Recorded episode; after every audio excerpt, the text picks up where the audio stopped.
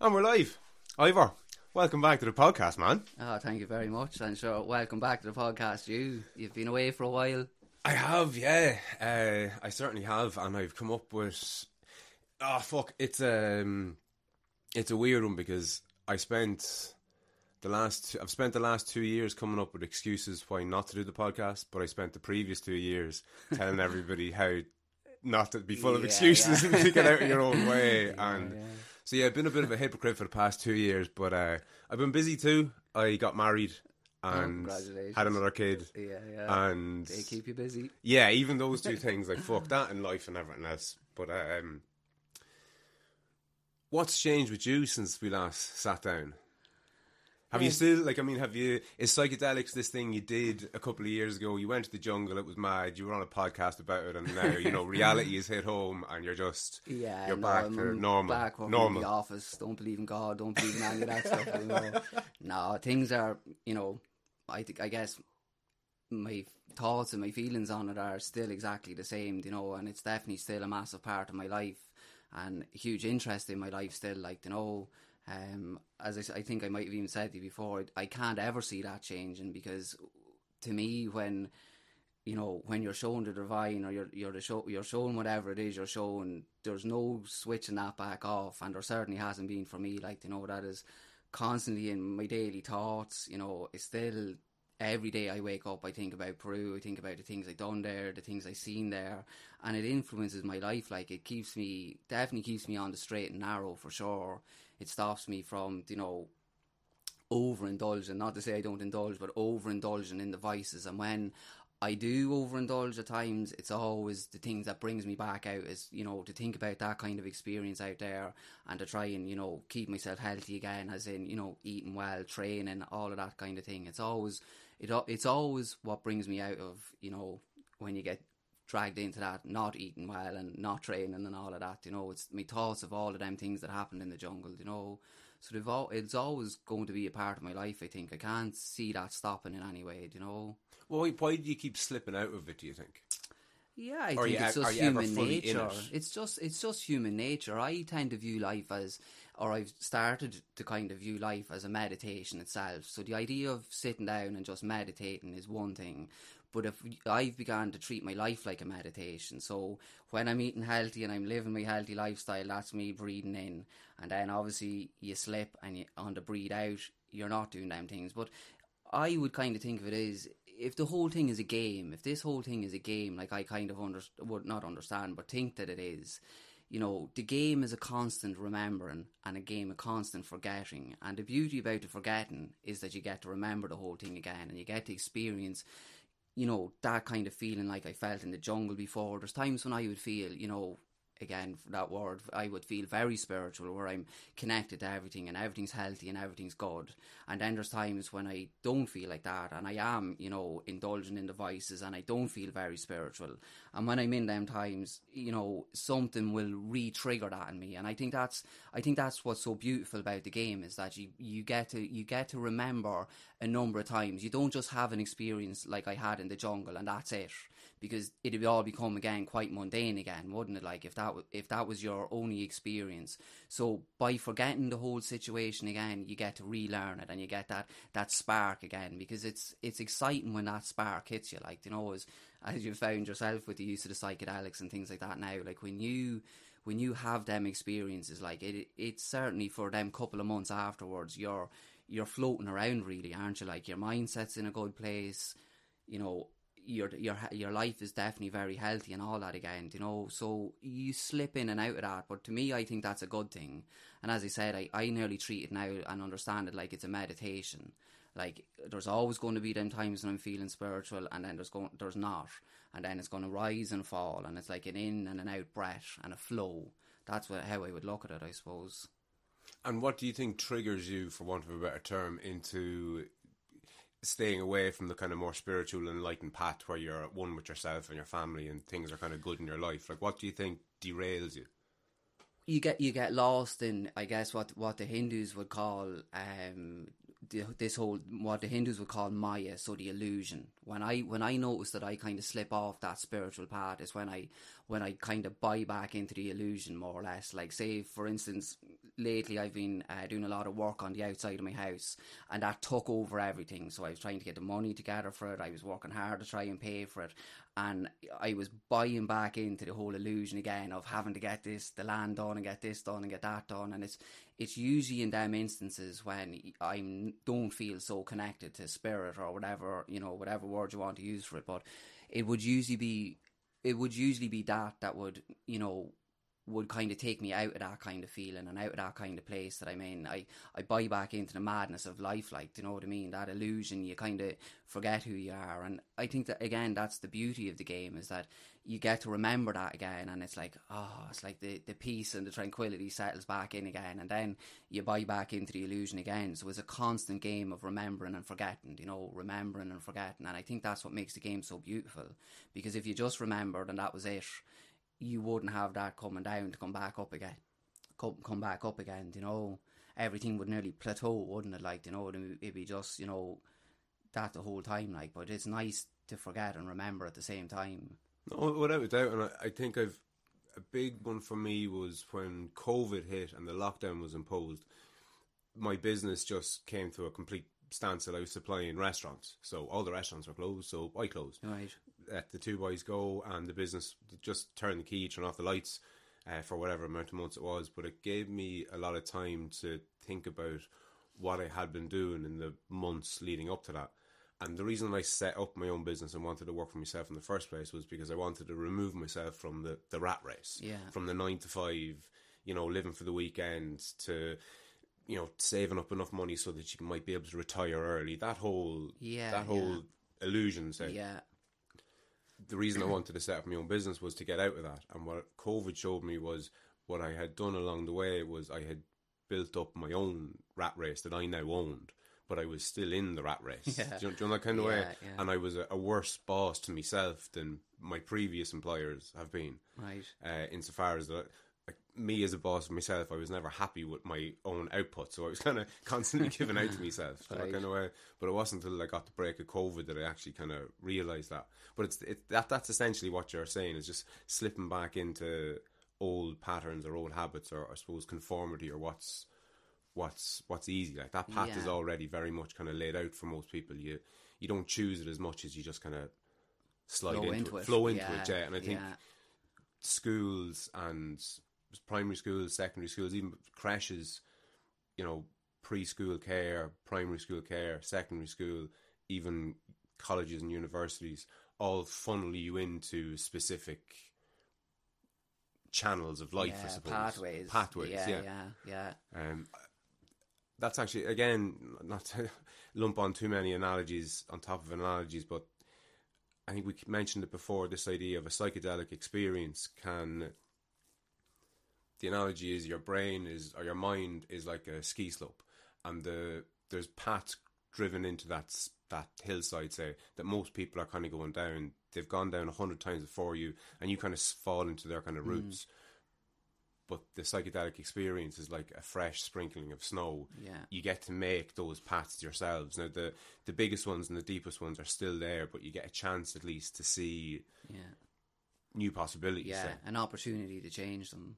But sure, I think that's even what kind of, you know, and now my very limited understanding of, like, neuroscience and the workings of the brain and stuff, isn't that what they kind of say? Like, that, you know, when these things happen in your life, you know, traumatic experiences and stuff like that, that's what they're doing within the brain. It's like carving out that path. And then, you know, when something badly scars you, when you experience a similar situation, it'll trigger you. Do you know what I mean? Like, so it'll trigger an explosive reaction, or it'll trigger anger, or it'll trigger fear, or it'll trigger, you know, one of them things. So that's, you know, as you're saying with the ski slope, it's literally like carving them in. But them are very hard to change, no matter how much meditating and how much healing you do for something. You still always carry it with you, and you can still be triggered. Like, there's plenty of things I've thought, oh, I'm definitely over that, and that doesn't bother me anymore, and then one day I'm in work, and before I know it, I'm up to 90, and you're worked up about a situation, and then you kind of catch yourself, and you're like, oh yeah, I thought I'd put that to bed. I thought I was done with that, like, but obviously not, like, you know. So I think that them kind of things are very hard to change. It's not an easy task to do that, like, you know. No, very much so. You said something there that I want to delve into. You noticed you weren't... I can't remember exactly what you said, but you noticed something about yourself, yeah, which would lead you to believe, like, who within yourself is doing the noticing. Yeah. So I think we've briefly talked about on previous episodes this idea of there being kind of multiple yous, the angry you, the sad you, the loving father you, or whatever else. But I had heard of things like ego, even just take ego, for example. Before I had done psychedelics, I'd heard of the idea of an ego. And that was the I, the Fran McKeown, and then your soul or your subconscious was something kind of deeper. That was the limit of my understanding of the unconscious and the ego, say, pre-having done psychedelics. But since you introduced them to me, I've taken, on one occasion at least, a sufficient dose to get what's known as ego death. Yeah. So it wasn't until I had an ego death experience where the kind of the viewer, the I, the Fran McKeown, the persona, that was killed or died. Like, I experienced death, multiple deaths, if I'm being honest, and I disintegrated and dissolved, and all that was left was kind of a sense of oneness with the universe. And I know to anybody who hasn't done psychedelics, that just might sound a bit strange, but what I'm conscious of is people who've listened to our previous conversations, what I'm conscious of is them having followed us up until now, but now might start losing us because I've gone a lot further down that psychedelics journey since having spoken to you last day. Yeah. So my perception of all these things have completely changed. Have yours, having spent the next 2 years? So sorry, just to bring it back round, you do psychedelics not regularly, but you alluded to it at the start that every so often you have to bring yourself back and remind yourself of that experience. So. Yeah, I suppose I definitely don't think I was saying that I'd have to do that through the psychedelics. I think any of the times now that I'm tending to do psychedelics is usually because it's other people that want to do them. Do you know what I mean? Like, any time I'm really... it would be very rare now that I would do psychedelics for myself, or I would really be going in there for an intention for myself, which I did the last time I talked to them.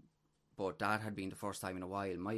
Really, any of the psychedelics I'm taking now would be to do with other people who are looking for healing, and to do, you know, because they obviously want to have that experience themselves. So it's never really so much for myself that I'm doing them anymore, do you know? And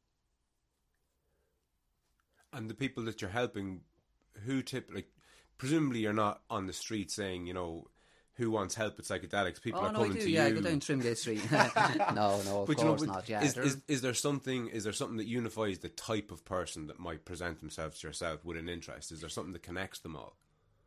Yeah, I suppose they're probably searching for something, aren't they? A lot of time, it's, you know, it will happen through conversations that will come up by, you know, some people would say chance, other people would say synchronicity, like, you know, but it'd be conversations to where I'd be involved with people, and, you know, like, as I done with even Dave, how the conversation just came out with him. Like, I could be working in a house, and I ended up seeing him with the Honor t-shirt on him, and all of a sudden I was like, oh, Dave, like, has the Honor t-shirt, so he's obviously into Aubrey Marcus and Joe Rogan, and that literally sparked mine and his conversations, like, you know. But that would happen at different times, and or it would be people who would know me as well, like, you know, people who have, you know, heard my story and, you know exactly kind of what I done in Peru and things like that, and they would tend to, you know, say that they're definitely interested in having them experiences and stuff like that. So that would be more or less it. That would tend to come up. Like, it's not something I'm going around broadcasting on the side of the van or anything like that. Like, that, you know, I've done psychedelic experiences or that, you know, like, it usually would come about in a kind of a natural form of a conversation, like, you know, and usually it would go from there, like, you know, and people are genuinely interested in it because people are suffering. Like, the world definitely seems like it's in chaos at the minute, doesn't it? Like, you know, like, you look around the world and, you know, there's so much suffering going on in the minute. People are, you know, mentally suffering, you know.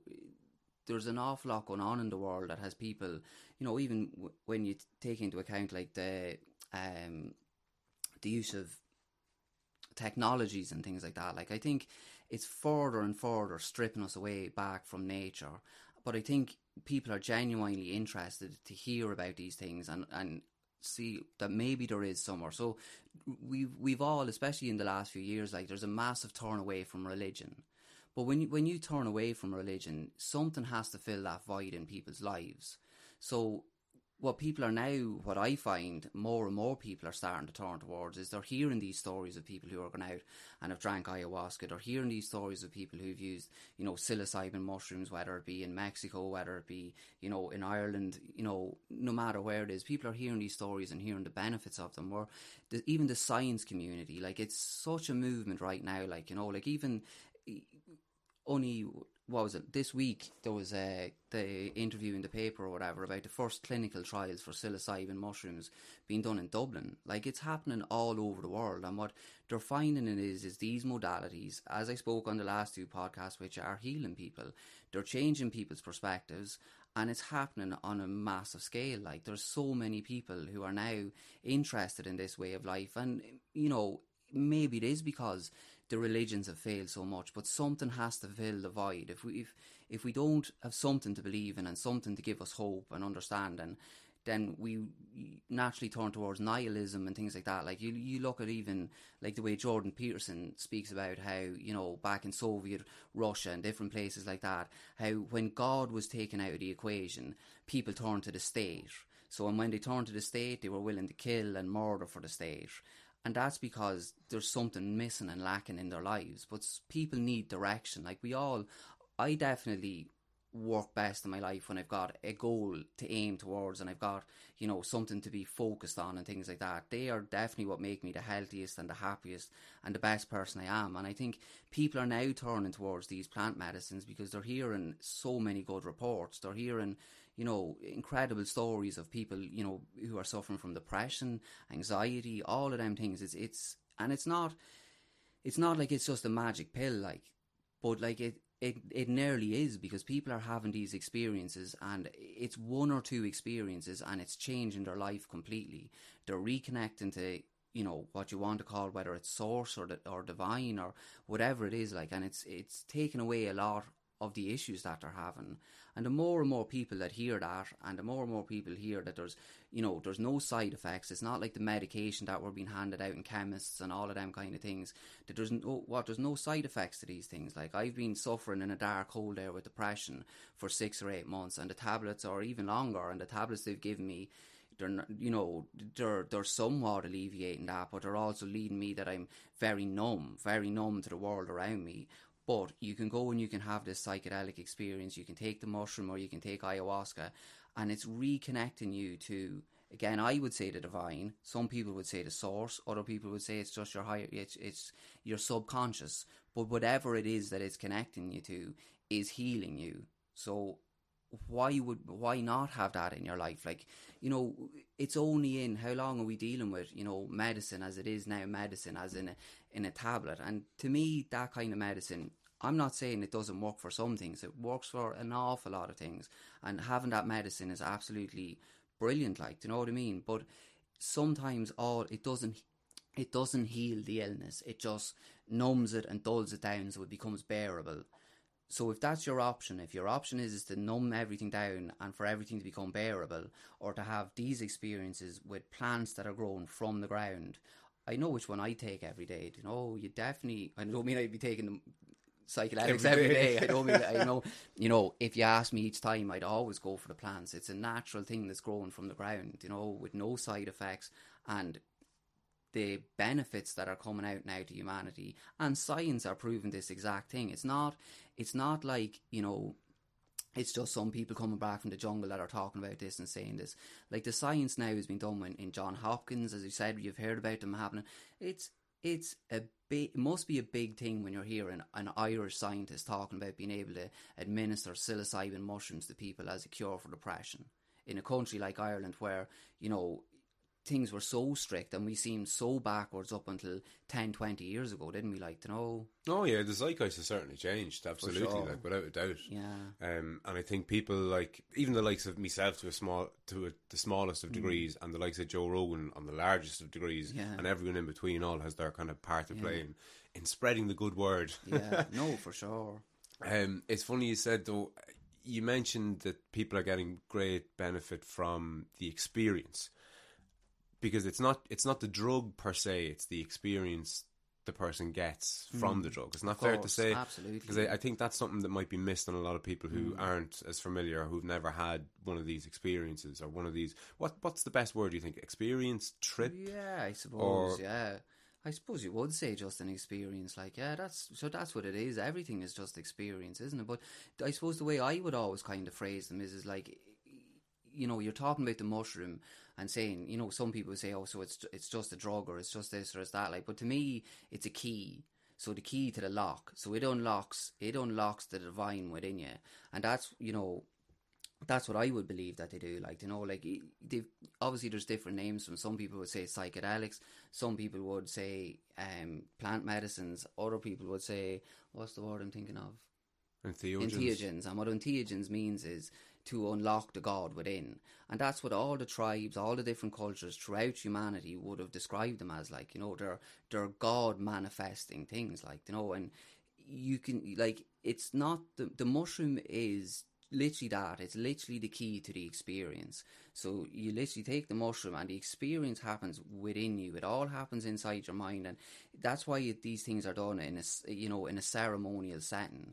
You know, they're done in the dark, and you literally go inside yourself to find the answers. You don't look to the outside world for the answers when you're using these medicines. It's all going inside yourself. And, you know, when you're in these ceremonies, you know, there is a certain amount of talking, and there is, you know, because there's so much going on that you need to just, you know, touch base with reality, you know, maybe every hour or so, just to make sure that everybody else is getting what you're getting, like, you know, and, or, you know, that everybody else is okay and things like that. But, you know, that's what they are to me. I fully believe they're medicines, and I believe they're medicines that nature have given us, and they're curing an awful lot of the diseases that our society seems to be suffering from right now, like, you know.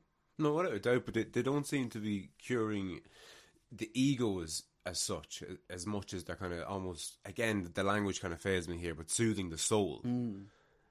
Have you gotten better over the last couple of years? Because you're at this a couple of years ahead of me, say, at just explaining yourself. Like, one thing that I came across recently was this idea that your unconscious doesn't speak English, so it can't be spoken to directly, say, like your ego can. So one distinction that I find helpful is that your subconscious doesn't speak English. Yeah.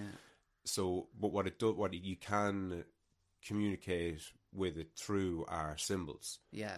And that symbol might be a hieroglyph, an actual symbol or an icon, or it could be a mood or a creepy environment. Or, you know, when you walk into an environment, you mightn't necessarily say to yourself, this place is scary, but you're fucking scared. Yeah, that's your unconscious that's feeling that, as opposed to your ego as such. Yeah, yeah. But the reason I think I'm going to keep coming back to these kind of definitions. Mm. So, again, the way I'm starting to conceptualize the ego is that if a plane, say, again, by way of analogy, if an aeroplane is my body, the cockpit is my brain, and the ego is the pilot as such. Yeah. Does that kind of work? Yeah, that makes sense. All right. Yeah, definitely. And, like, the idea of the ego, like, it's a funny one, because, you know, in a lot of, you know, new age thinking and all of that, like, they would all talk about, you know, wanting to, you know, get rid of the ego or kill off the ego and all of that. But I would not buy into that at all. Like, you know, the ego is the thing. How I would view the ego is the ego is the thing that's, exactly as you said, is piloting you around this world. Like, do you know what I mean? You need your ego to go out and set up your own business, or to go to work, or to go and, you know, have relationships with your wife and your kids and, you know, all of them things. So the idea that the ego is a bad thing, you know, I certainly, and needs to be gotten rid of, is something I definitely don't buy into. And that's, I think, along the lines a lot of the new age stuff. And, you know, when you're on the medicine, there is what they call an ego dissolution. So the ego kind of breaks away, and you're experiencing your consciousness, maybe of your higher self or whatever. But by the end of that experience, you're definitely glad to see the ego again. Like, I'm glad Ivor McQuillan is there to get up, go home, and get up the next day and have a day with my, you know, with Elaine and the kids. Like, you know what I mean? You need the ego to navigate the world. So the idea of getting rid of the ego is not something I would buy into in any way. Like, your ego is you, like, it's how you navigate, and as you said, how you pilot through this world, like, you know, and you want that, but you want it to be a healthy ego. You want, you know, you need to be humbled and grounded with the ego so that it doesn't run amok, because the ego can either be an incredible friend or it can be an incredible tyrant, and it depends on how much you let it run amok or how much you can kind of keep it in control or whatever, you know. And I think that's what, you know, meditation and different things like that kind of teaches. You know, when you're meditating, you're beginning to see these ideas, and what you kind of do is, and you were nearly alluding to it earlier, is you become the watcher of ideas. So the ideas are flowing in your mind when you're meditating, and on your normal day-to-day you could be in work and the ideas are going and you're constantly latching on to them ideas and acting on them ideas. But when you begin to meditate and you begin to watch the ideas and realise, oh, them ideas aren't me, so where are they coming from? So you can kind of, you begin to kind of separate them. So when, you know, when anger arises, or, you know, when, you know, false pride or any of that arises in you, you can catch that quickly and kind of, you know, and I think that's kind of the benefits from meditation and all that, like, and that's how you kind of keep your egos in check in a way, do you know what I mean? And that's when it can be your friend rather than your tyrant. It's your tyrant when you're constantly following every idea that comes up in your mind and acting as if that's you and solely you. But the big question meditation leaves you with is where are them ideas coming from? Is it the subconscious? Is it coming from outside of your consciousness? You know, that's the big thing. But the beauty with I find with meditation is that that's what it does. It kind of allows you to see that not every impulse has to be acted on, like, you know. Yeah, and that you're not the author of your thoughts necessarily. Exactly. I think what you're speaking about can be kind of encapsulated in the word mindfulness. Would you agree with that? Yeah, that's exactly it. Yeah, the idea it is being aware. It's awareness. Awareness. Yeah. Yeah. So the idea of meditation, from my perspective at least, is to, you know, sit comfortably, preferably in a quiet room, concentrate on something, typically the breath, close your eyes and just breathe in, breathe out, breathe in, breathe out. And the goal, or what you're trying to do, is to empty your mind, clear your mind of thoughts. And when you do that, it's not that when you do that, it's as you try to do that, you realise that all these thoughts keep popping into your head. Yeah. And that can show you explicitly that they're not yours. Yeah, do you know the kind of way? It's a weird one to kind of quieten your mind and for your mind to be populated with all these different ideas. Well, you're watching the ideas rather than thinking you're thinking them. Do you know what I mean? Like, yeah, so you see them arise. You're watching the ideas. And before, when you're unaware of them kind of things, you think you're the one that's constantly having them ideas. But as you begin to meditate and you see them thoughts constantly, right, because they're a constant flow. Like, I don't think, like, I've not experienced it in the few years I'm meditating where them thoughts shut off for too long. Like, you can shut them down for a couple of seconds and, you know, then all of a sudden they're back there again and again. It seems to be a constant flow of consciousness through your mind. But you become aware that you're not the one thinking them, that you're just the one who's viewing and acting on them, you know? And I think that can change your life for the benefit because, you know, and that's not to say that it'll stop you from getting angry, because you're still going to get angry. It's just that you'd hopefully catch that quicker than if you are unaware of the fact that it's just a feeling that you're having, you know? Yeah, you can think of somebody comes to mind that makes you angry, that bitch ex-girlfriend or whoever or whatever it is, that comes to mind.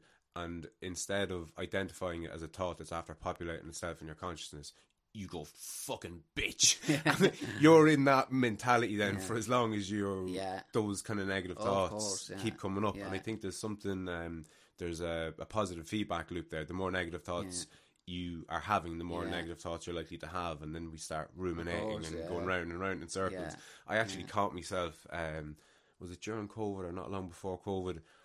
I was at home, I was stressed out over half a dozen different things. I wasn't long in the door from work. The phone was buzzing and she was probably after annoying me, you know, or with something. I was having a bad day and my little 6-year-old Fionn goes, daddy, you know, will you look at something or whatever? And I was like, oh, not now, buddy.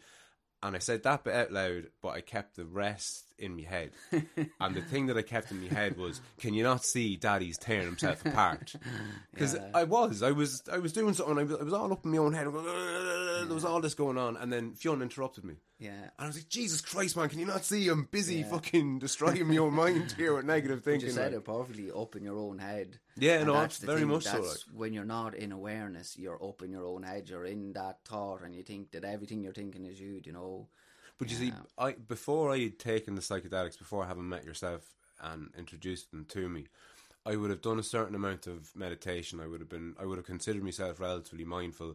I would have caught myself on several occasions getting angry, especially in the car, and then kind of gone, fucking hell, Fran, you're roaring and shouting to no one in the car. You know, I think we've all done relax. That. But it's great to catch yourself doing that on the way home instead of pulling in your driveway and welcoming your kids with that.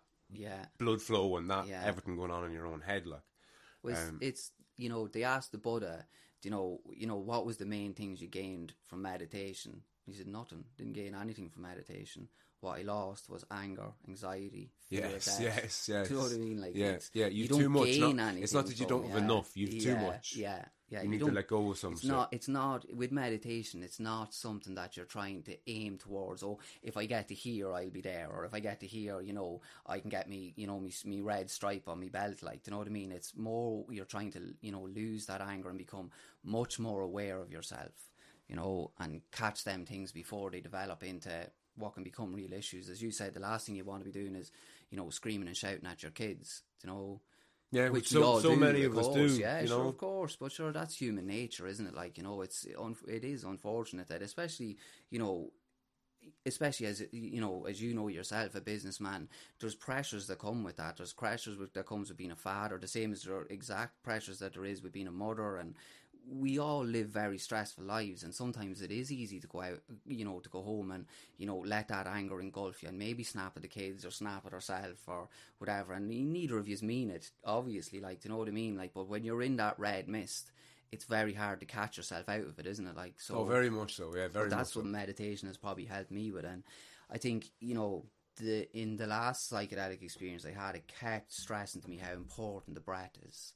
How important, you know, to return to your breath is. Like, when you're in a stressful state, and when you're maybe flipping out angry about something, to just go to your breath, because your breath, you know, how the Eastern philosophies would decide it anchors you into the present moment. And in the present moment, that's where you'll clear your head. Like, it's only when you're unaware of what's going on and your surroundings around you that you lose that plot. But if you can keep bringing it back to your breath when you hit them moments, it'll pass over a lot quicker than if you don't, you know.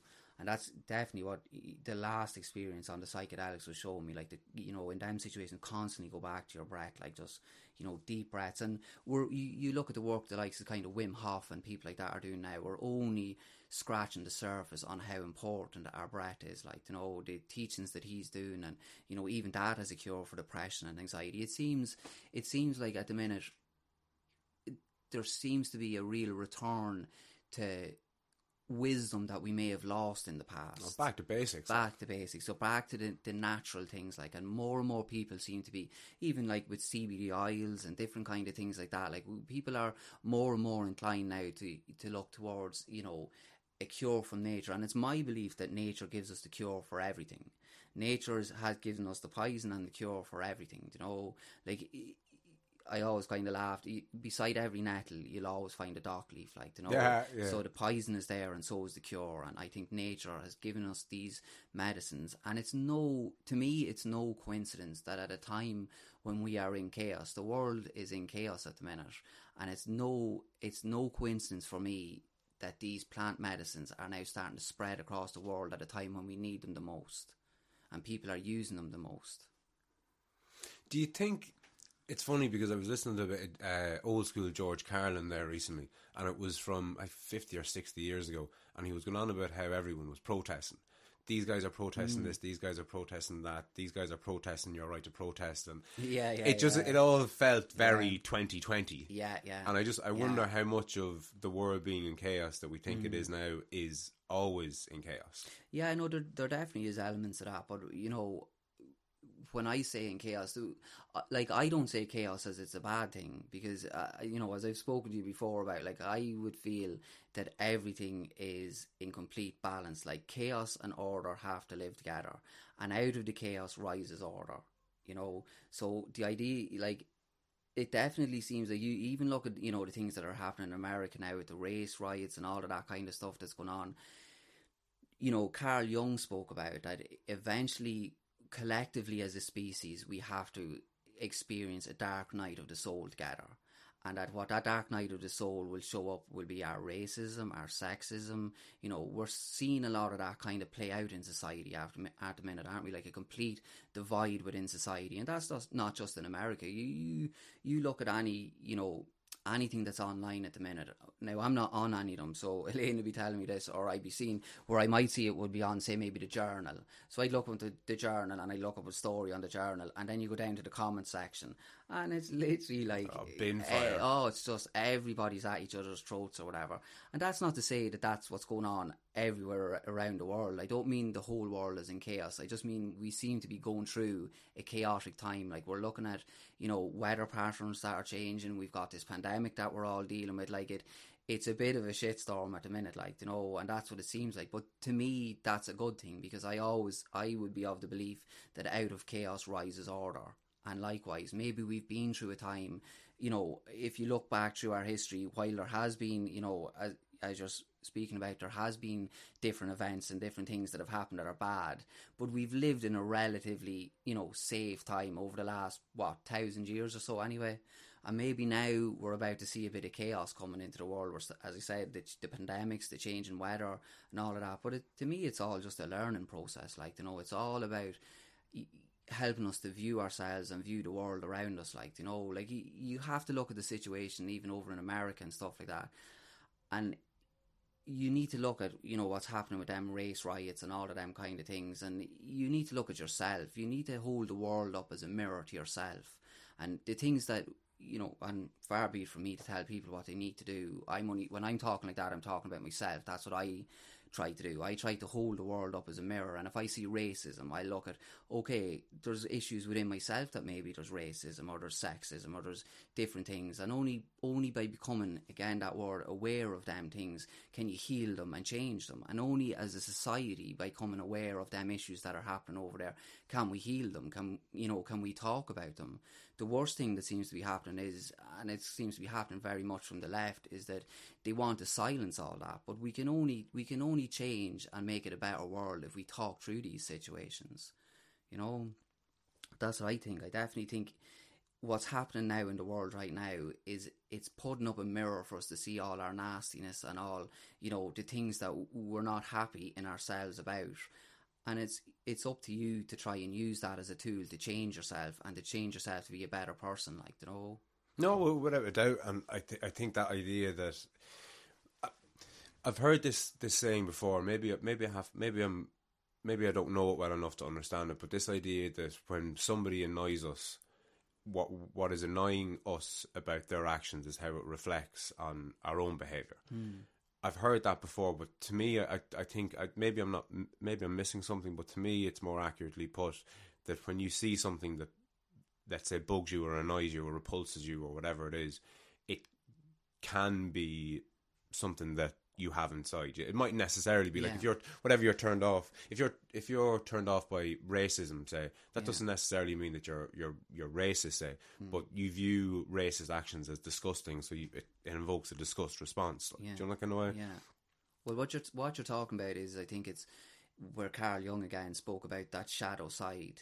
So we all have a shadow side in us, and when you are seeing something in somebody that you don't like, let's say, for instance, somebody's a gossiper, and you're looking at that person and you're going, Jesus, that fella's an awful gossiper, isn't he?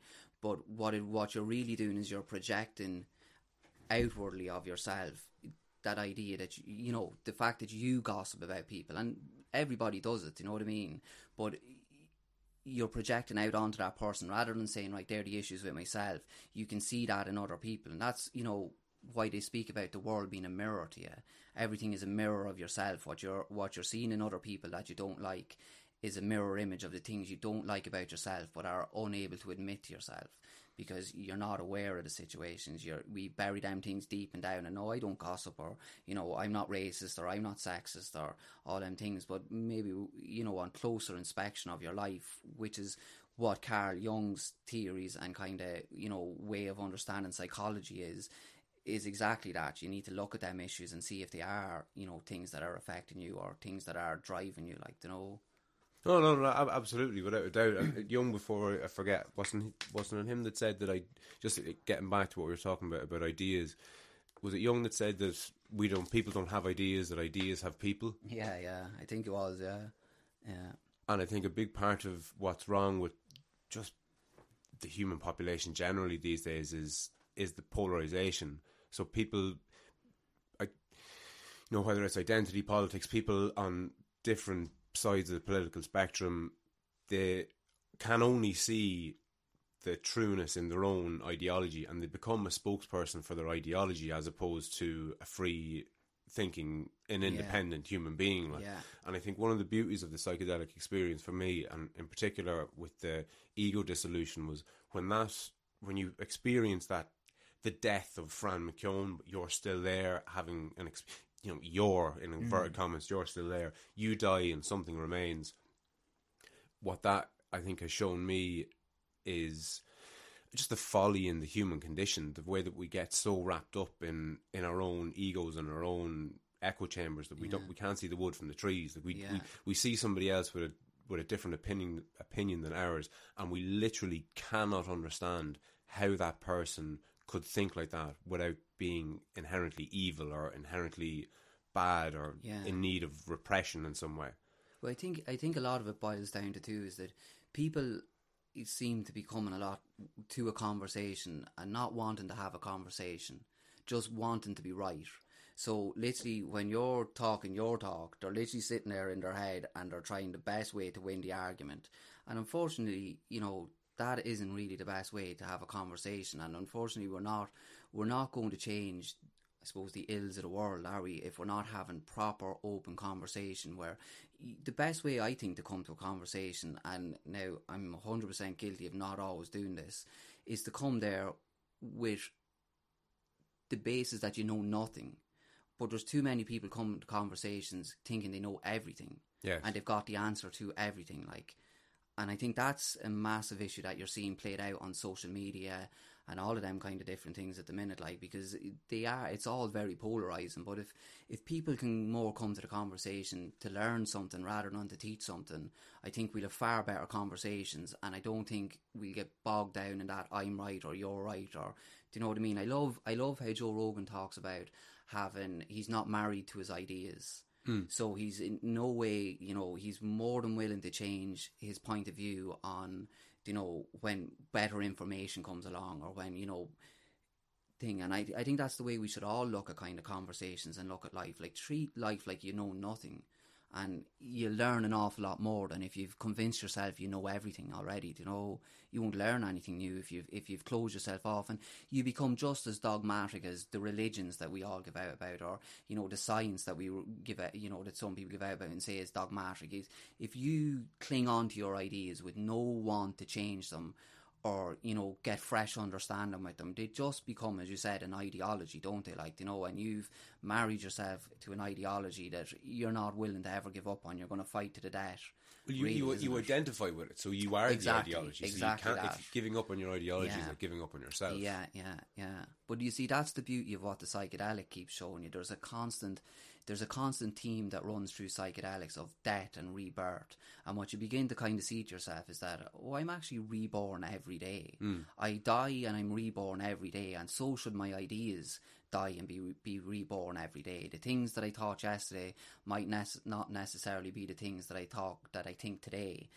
And that's, I think, the best way to kind of look at life, like, you know, because you need to be able to change and adapt when better information comes along, like, you know. No, without a doubt, and it's brilliant having had the recordings that I've had with people, especially with yourself, say, because I listened to our first two initial conversations back before you came on today, just to kind of remind myself where we kind of left off to a certain degree. But one thing that I noticed myself doing was I was probing, because you mentioned a lot of things like, you know, God and spirit and soul. And if we had tried to have that conversation, let's say 10 years previous, you wouldn't have been on for a second episode, because I would have written you off in the fucking woo-woo character. Like, I mightn't have, you know. Yeah, been. But it's funny though, because the younger version of me would have been very dogmatic insofar as I was kind of a materialist, absolutist scientist. If you couldn't examine it with a microscope, it didn't exist. Yeah. I wasn't quite that bad, but I wasn't far off it. And I suppose the psychedelic experience for me kind of blew that notion out of the water a little. And I've always been a big fan of science, and still am. And within science, there's an effort to find what's called the unifying theory, something that will unify Einstein's theory of relativity and quantum physics. Now, that's pretty much the limit of my understanding of it. I wouldn't try and go any further at that, but basically there's Einstein has a theory that works absolutely fucking perfectly with things moving really, really fast and on huge scales, and his mathematics just cannot be questioned. But then there's quantum mechanics, which is the opposite, things that are infinitesimally small, and the mathematics there apparently works out absolutely perfectly. Nobody denies it, but the two of them can't coexist. And the analogy I'm going to try and draw is that what I'd love, or I suppose what I'd love to see happen, what I'm finding myself doing, is being in search of a unifying theory of religions. Yeah.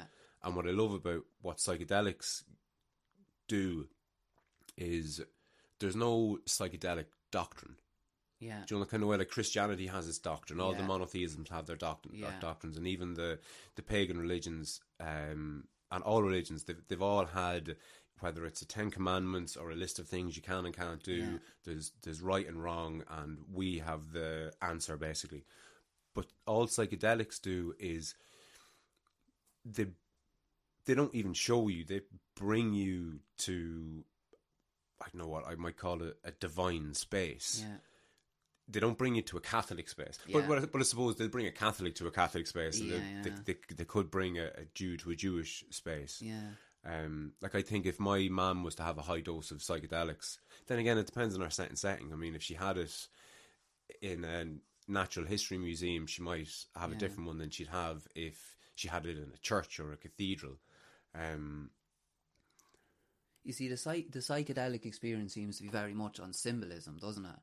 Do you know what I mean? Like, I've 100% on psychedelic scene, like Ganesh from Hinduism and different things like that. Like, I've definitely seen some of them icons within the experience, but I know exactly what you're saying. Like, it's not like it's saying, you know, this way or that way is the right way. And maybe what consciousness is, maybe consciousness doesn't look at anything as right or wrong or good or bad. Maybe we're the ones, maybe the ego is the one that looks at right or wrong or good or bad. Maybe when consciousness is at its, you know, within that realm, maybe it's neither good nor bad. Maybe it's just an experience. Maybe it's the egoic mind that kind of turns it into, well, I believe this is good or this is bad. Maybe, you know, consciousness at its fundamental state is just that. It's an act of being with no boundaries, no right or wrong, him or her, up or down. Maybe it's just a constant flow of experience, like, you know. And it's the egoic mind that can put it into boxes and tends to compartmentalize it, like, you know. And maybe that's what the ego is doing. The ego is creating the separation between me and you.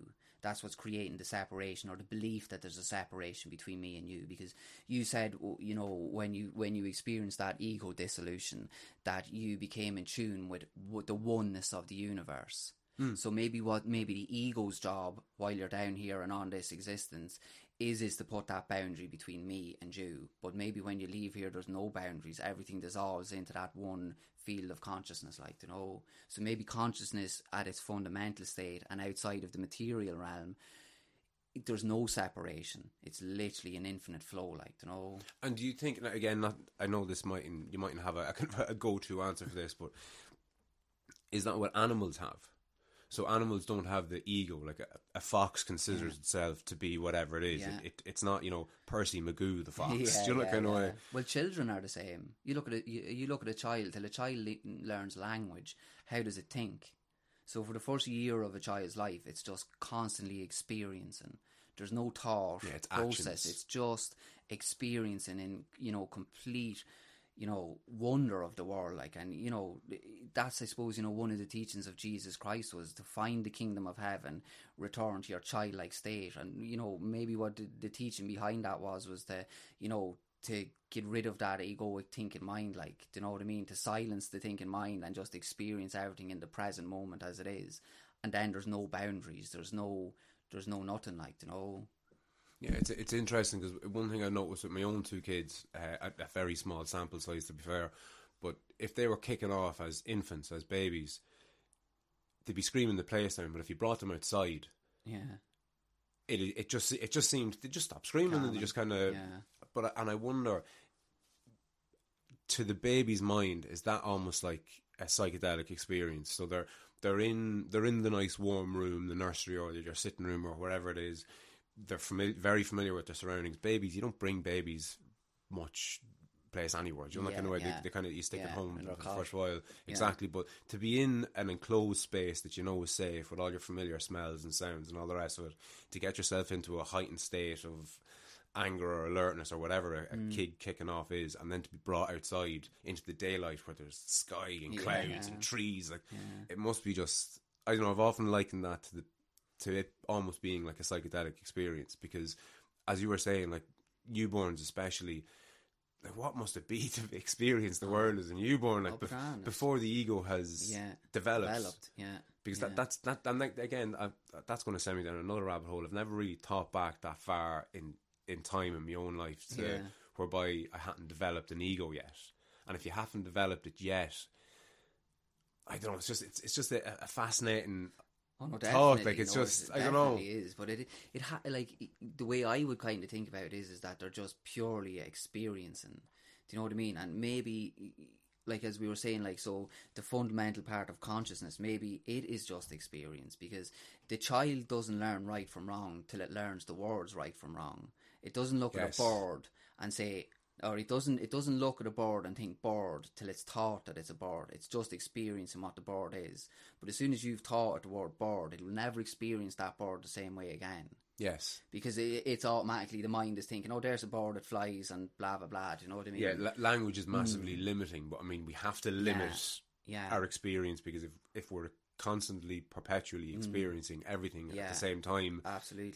You know, no, you don't get, the microgreens don't get growing. They certainly don't. The podcast doesn't get recorded, whatever else. Sure. But, like, you know, again, to go back to language, like, we talk about how we struggle to, you know, come out with the right language to properly describe a psychedelic experience.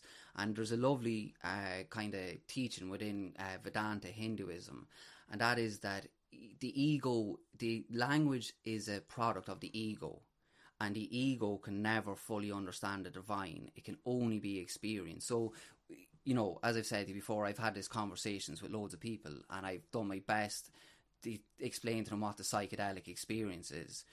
But anything I ever tell anyone can never live up to the psychedelic experience. Do you know what I mean? And it's because the language is constructed by the ego. And the ego can never fully experience the divine, because you lose the ego. To fully experience that divine within the psychedelic experience, it's ego dissolution, and you then experience the divine. And meditators, you know, across Buddhism and, you know, the Hindus and Taoists and all that, when they say they meditate, it's literally that, like, you know, that the ego is dropped and you experience reality for what it is, like, you know. So you can't bring that experience back, because as soon as you try to use language to explain it, you've lost its essence, because it only can be, the divine can only be experienced. It's not thought of through the logic, the mind of logic and things like that, you know. Yeah, and I think it's fair to say that it's not just a psychedelic experience that can't be explained through English, say, or vocabulary or language. But, like, I've scored goals in soccer, I've scored tries in rugby, I've won fights, I've lost fights. Yeah. You know, there's a whole pile of different things and experiences that I've had that I could try and explain to you. I could try and tell you what it feels like to, you know, score the winning goal and, you know, the final or whatever it is. Like, you know, there's a million and one different examples of it, or whether it's... Well, maybe it's all experience then. Maybe, how do you mean? Like maybe all experience can't be properly, you know, described. It has to be experienced. It has to be a lived experience. And I would believe maybe that's why we're here. We're here to evolve and to grow. As you said, if we had had that first podcast 10 years ago, you probably would have stuck it in the bin, like. But it's only through the evolution of your consciousness that you're now at a stage where you're willing to open up to these kind of things. But you've only opened up to them through the experience of the psychedelic experience, or through the experience of, you know, different conversations and podcasts you've listened to. Like, you know, it's experience that evolves consciousness, I think. Do you know what I mean? It's by living the life down here that your consciousness evolves. And it's only, you can only do that by having these experiences down in the material realm. Yeah, so that's how I'd feel about it. Would you, just to see if we're on the same page or even the same book, I've interrupted myself there and lost my own train of thought. Yeah, so is it fair to say then that by reading books, you're evolving or advancing your ego, but by going out in the world and having experiences, you're evolving your unconscious or your soul? Or like, would you equate the unconscious and the subconscious and soul and spirit? Are they all one and the same thing to you? Or yeah, I don't know, to be honest with you. Like the subconscious, I genuinely, I don't know, and it's not something I would overly think about too much. Like I don't know whether the subconscious and the soul are the same thing. And I'm not even fully convinced I know myself what the soul is. Like sometimes I toss that idea around, and you know, sometimes I would come up with the idea of a soul where you come here, you learn, you grow and you evolve and you move on to the next stage. And then there's times where I think, you know, that the soul is literally, you know, you come here and maybe as you die, you just merge back into that stream of consciousness and you know, you don't go on further. Like, do you know what I mean? Like that I would flip-flop between them two ideas at times, like, you know, of whether they're, you know, how important the soul is or what the soul is like. And I suppose, you know, I would more believe the idea that your soul is kind of an internal soul that comes here and is reincarnated a number of times to learn and to grow and to move forward, like, you know, and to evolve your consciousness. But like when you talk about subconscious and things like that, I'm not fully sure I fully understand what the subconscious is, like, do you know what I mean? It seems like it's a, I suppose, if you an operating program that's running in the background of the computer, like, do you know what I mean, or the background of the ego, like, do you know. But to really understand it, I definitely wouldn't know enough about to compare that to say, is that what the soul is? I'm not too sure that that's what the soul is. To me, intuitively, I wouldn't think they're the same thing, but I genuinely don't know, like, do you know. Yeah, but again, we're limited by the language because you're trying to describe experiences using words. Yeah. I've heard it said that people who are fluent in, people are fluent in two languages have two souls. There's something to that, like, you know, if you I don't know, let's say you're fucking like my little baby brother's Mrs. Julie. She's American, but she's from Peru originally, so she speaks Peruvian, right? Yeah. Or Spanish. Is it Spanish? I think it might be Spanish they speak. Where she's from, so. Right.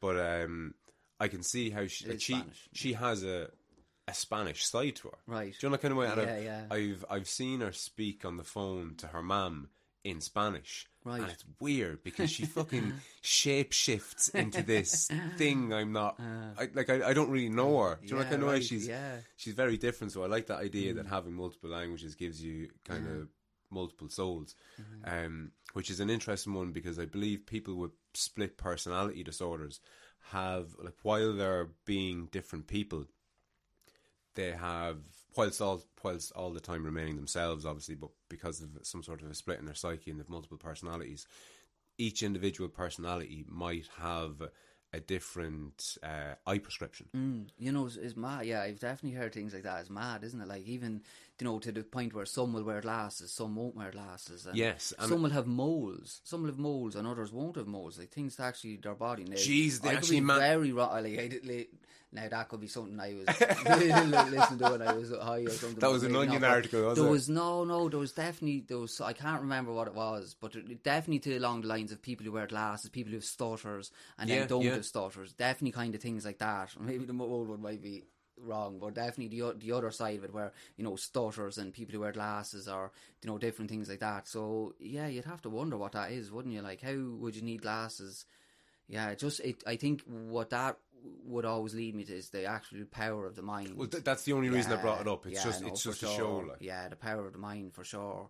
And like what a lot of the shamans and things like that would say is, all there is mind. The only thing that exists is mind. Like the illnesses and the sicknesses and stuff like that we're dealing with in life, be it kind of depressions and anxieties and all of that, they're all just sicknesses of the mind that are manifesting themselves through cancers and through different things like that. Like, and that's how the shamans would talk about it, is it's all about healing your mind. All about healing your mind, like, you know. And, you know, I can give you a very good example of that. Like, one of my friends over in Australia, Gary Morelton, he's been diagnosed with stage 4 cancer.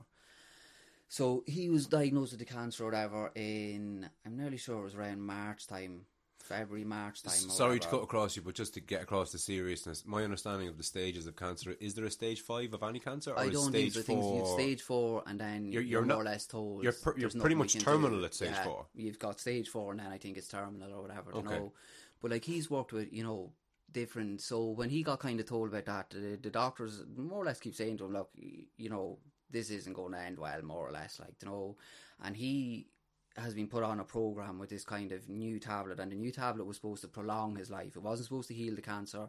It's more of a kind of a, gives you an extra maybe 2 or 3 years on top of what they say might be kind of 2 years or whatever. Do you know what I mean? But he's worked with a guy who's who has more or less kind of heat. Now, not, you'll obviously, you couldn't heal yourself if it's 3 times, but he's kept his cancer at bay through different forms of meditation, through different kind of things like that. But it's all about getting your mind into that right place, like, you know. And like, I've heard, you know, Stanislav Grof is a guy who, he's done, like, he literally has thousands of tests where it was very similar things, where it's all about getting your mind into that right frame of mind. And that can be as healing as anything else, any medication you're taking or any, you know, any other thing that you're trying to do, like, you know.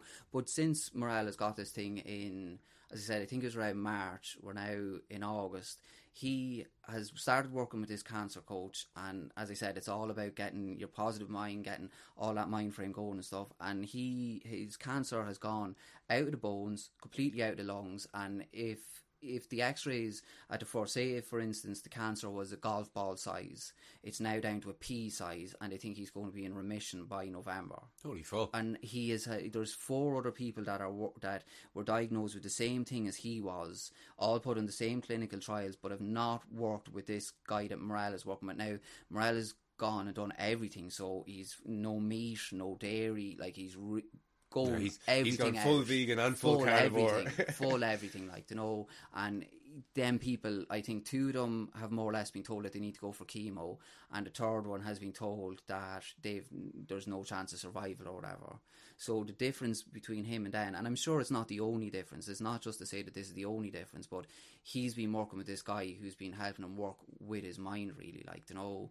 But it certainly, you know, would help you to believe in what the shamans are saying, that if you can heal your mind, you can heal any disease that's in your body, like, you know. No, without a doubt, I'm a huge fan of a guy called Gabor Maté. I'm sure you're familiar with him. And his whole shtick is that, pretty much with the rare exception of a few kind of genetic disorders, that all ill health, including pretty much all diseases, is a direct response to your mentality, basically, essentially. Yeah.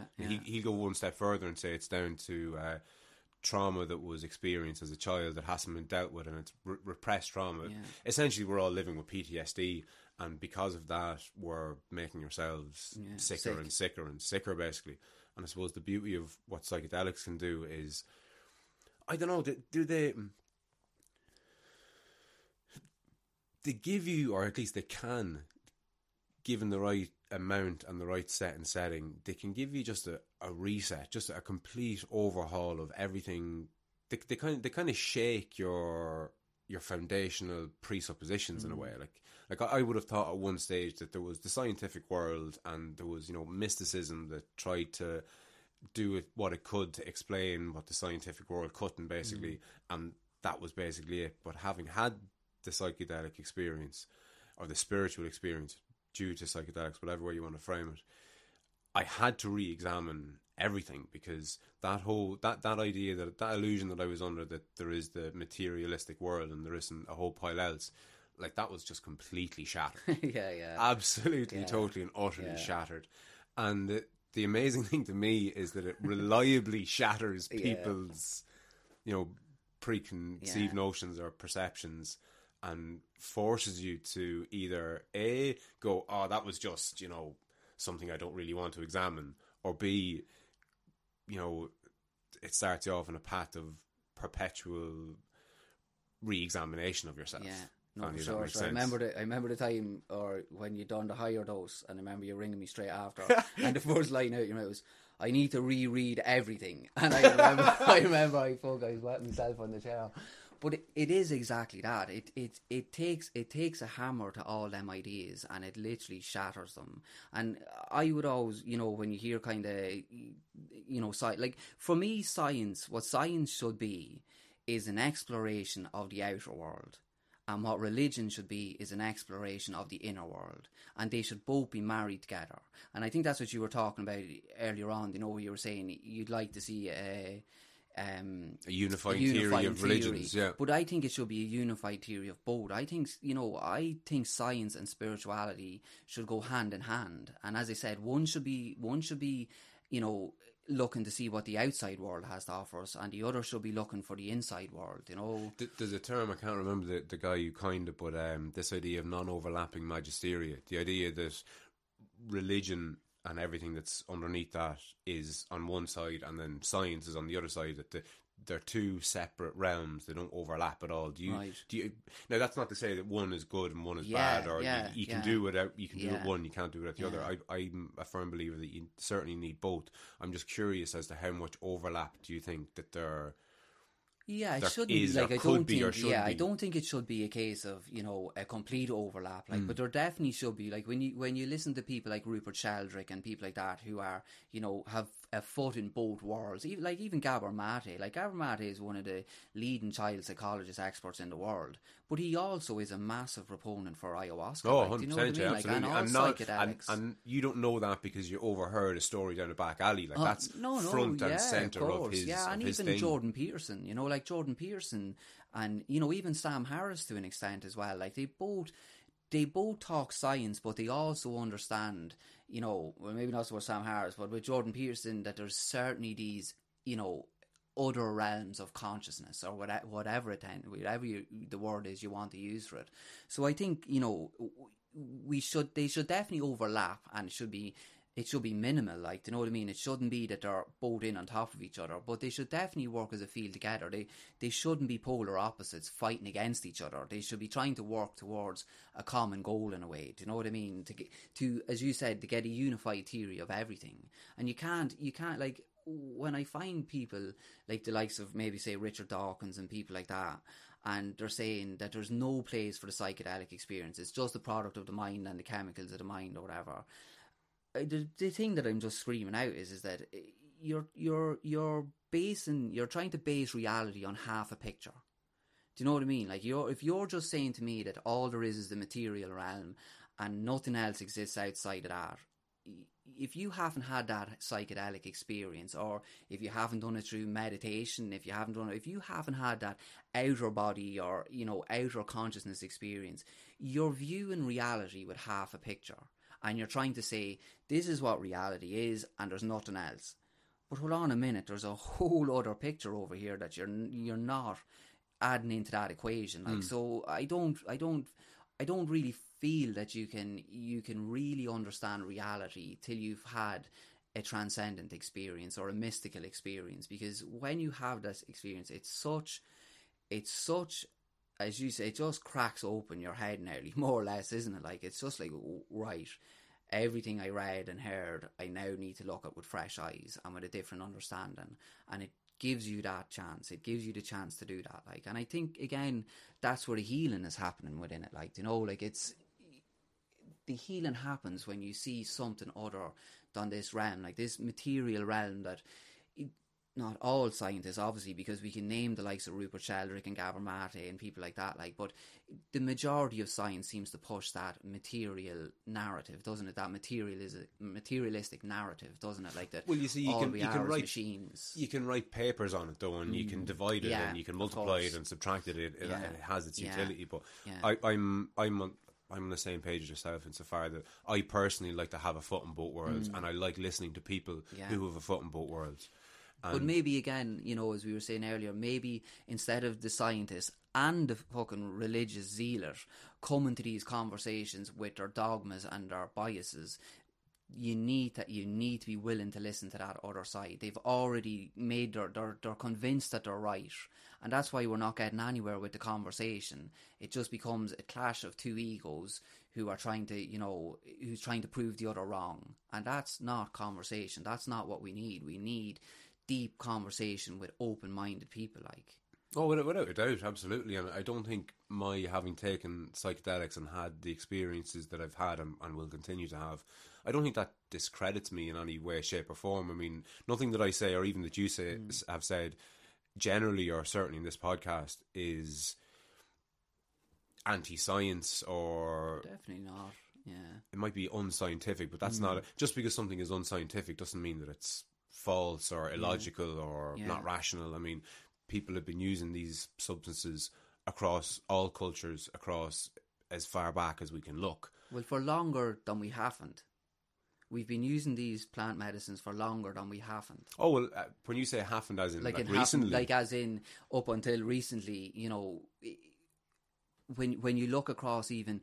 the hunter-gatherer tribes, when you look back to even the Mayans, all of them, the Incas, different things, they've all had their sacraments. It's only within, since what, the 50s and 60s where there's been a real pushback against these medicines. And they've been, and you can go even further back with that, since, the Inquisitions and different things like that, they burnt all these people at the stake and said they were witches. So I guess what I'm trying to say is it's only up until them times that these plant medicines have been driven underground, because, we had our pagans, we had our druids, we've had all of them. Up until that time, they were all using these plant medicines to have, out-of-body experiences, to have transcendent or mystical experiences. So what I'm saying is we're less time not using them, and there's a renaissance again happening, which is good, and it'll be interesting to see where it takes the world, Oh, no, very much so, and I think the renaissance in psychedelics is part of a broader renaissance of, what you mentioned there earlier on, kind of getting back to basics. This idea of trying to spend, as something that I've taken on board pretty seriously in the last month or two, is spending as much time in my bare feet as I can. Yeah. And it's funny, so I've been working, I have about a 40-hour work week down here since the restaurant's opened back up, and for 95% of that, I'm just walking around in my socks.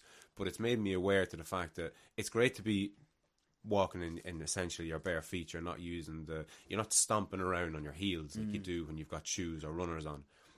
So you stop doing that, so you tend to walk on your toes a little bit more. But it improves your entire posture, basically. Right. And it makes you more aware of the fact that you spend probably 99% of your life on completely flat surfaces. Right. And that's not good for your health, generally, your mind or your body. But there's the idea also that you're again connecting to the earth, aren't you? Oh, absolutely. Yeah, 100%. Right now, we both have runners on, but that rubber between our soul and the ground, is a barrier between us and the earth and nature. Yeah, it's dehumanizing. I think. Yeah, I think there's again these days people frame it poorly. I think people say that you have to spend time in nature because you'll get a load of benefits from it. That's generally what's sold to people. Get out in nature and you'll be the better for it. But I think that's kind of wrong-headed, because I personally think that being away from nature dehumanizes you. Yeah. So you should be by default part of nature. I remember seeing we are part of nature, isn't that the thing though? Without a doubt, but we seem to have lost that idea. We seem to have 100%. Elevated ourselves above nature. We tend to look down on animals. We're trying to control plants. Nature, isn't it? Very much so. Yeah. And I wonder. Says the man running a vertical farm. Oh yeah. But I wonder, are we suffering a hangover from, this the survival of the fittest kind of theory, from what's his name? Oh, you know him, the scientist. Survival of Darwin. Darwin's theory of evolution and stuff like that. Like, yeah, where, yeah. You know, that whole thing of, you know, it's the survival of the fittest. Like, but we've... Well, that wasn't his shtick per se. Wasn't it, right? No, right. That was kind of co-opted. That right. was, people kind of ran with that idea. Yeah, I don't think he ever said survival of the fittest. Right. It was basically those best willing to adapt will be those that survived. Yeah, yeah. But there's an element. We seem to be running on the theme of a survival of the fittest, like, you know. Oh, absolutely, yeah. We've treated nature like that too, like where we think we can control it and we can use it as if. And I wonder, is that coming from materialistic science again, that everything is just dead matter and it's there for our benefit? And if it's not our benefit, let's chop it down and set fire to it, like, kind of thing, you know. And are we, you know, has that way of thinking, because it's you know, it's in our economics, it's in, you know, a large part of the way we're all living our life, like, you know. And I wonder, is that where there's so much suffering coming from in the world as well? You know, I wonder if we had more of a, you know, the way maybe like the pagans looked at the world, or the way the Druids looked at the world, that this idea of a mother Gaia, that the planet is a conscious entity of its own, and it's there as our mother, and it's there as our, you know, to provide these things for us, but not for us to control, you know. No, without a doubt, and you're touching on the premise of the whole off the lead thing, like, you know, this idea that we've become domesticated, we've become fed by the food producers, as opposed to, you know, I'm not expecting everybody to start growing all their own food, but there's a, if you're eating out of plastic bags your entire life, you don't have to start growing all your own food in your back garden. Like, there's a midpoint between, you know, living a life of solitude and eating roots and berries that you find that have fallen on the ground. There's a midpoint between that and everything that you eat having been wrapped in plastic or being extruded through a pipe. Yeah, do you know that kind of way? Yeah. So less of one and more of the other is all I'm looking for. But it's a weird one though, because we've grown up as part of nature, say. So I'm into me bird watching or me buzzard watching, more to the point, because I have a couple of buzzards that live around the house, and I have a telescope and I keep an eye on them, and it's just one of my little things, like, and I love it. And I think it's great to live in the countryside where we so much nature. I've got rabbits in the field, and I've got the buzzards that to be hunting the rabbits, and it's class. And I think it's brilliant, and I think I'm part of nature. But if I was alive 50 years ago, it would have been the buzzard and the goshawk and the harrier hen or whatever the fuck other things were around, right? And I would have thought that was brilliant. But my kid's going to grow up now thinking having rabbits in the field are class, and then he's going to his kid's going to grow up thinking that it's class that he saw a rabbit once. Do you know that kind of way? And with every generation, you're connected, your baseline connectedness to nature drops a peg or two. It diminishes, but know? I guess, you know. And that's where I feel like I'm always listening to people saying, "Oh, you need the government to tell you this, or you need somebody to do this to direct you in your life." I find, and what I found best for me is you need to take that responsibility yourself. Like, exactly as you said, you need to teach your kids a different way. And, you know, the other big thing I always hear people say is, "Oh, the school aren't teaching them this, or they're not teaching them that, or whatever." Yeah. Well, why aren't you teaching it to them? Like, do you know what I mean? The school is there to teach them an education, but you should be the one who's giving them the life skills that they need, you know, by hopefully bringing them back out into nature, or sourcing their own foods, or different things like that. Like, you know, that should be... And the beauty about that is, if you're not that way inclined, by you, you know, learning, by you doing that with your kids, you're learning as much as they're learning, and you're learning how to provide for yourself and look after yourselves. Like, we're definitely, you know, as you've said with the name of the podcast and that, like, we're definitely, you know, in real danger of becoming a real mothered species, aren't we? Like, you know, that we need the government to tell us how fast to drive our cars. We need the government to tell us how much drink we can drink. We need the government to tell... And I'm not saying there shouldn't be rules. That's not what I'm kind of alluding to. Like, but we definitely need to start taking more personal responsibility for ourselves, and not always be looking to other people to, you know, to make up the rules for us. Do you know what I mean? No, absolutely, you know, 100%. And I think, again, bringing it back to the psychedelic experience, I think it sets you up to view just, I suppose, the craziness, because when you grow up in something, it becomes normal. Yeah. Do you know that kind of way? If you're raised on 8 hours of TV a day, then hopefully you'll bring up your kids not to watch as much, so they'll only watch 7 hours, and you'll think that that's in some way a fucking improvement. Like, exactly, like, so that kind of way. But psychedelics, for some reason unknown or otherwise, I don't know, they just they tend to give you just a different perspective. They just they seem to bring our mindset back, bring it back to a point whereby watching 8 hours of telly is fucking mental. Not good for you. Yeah. Do you know?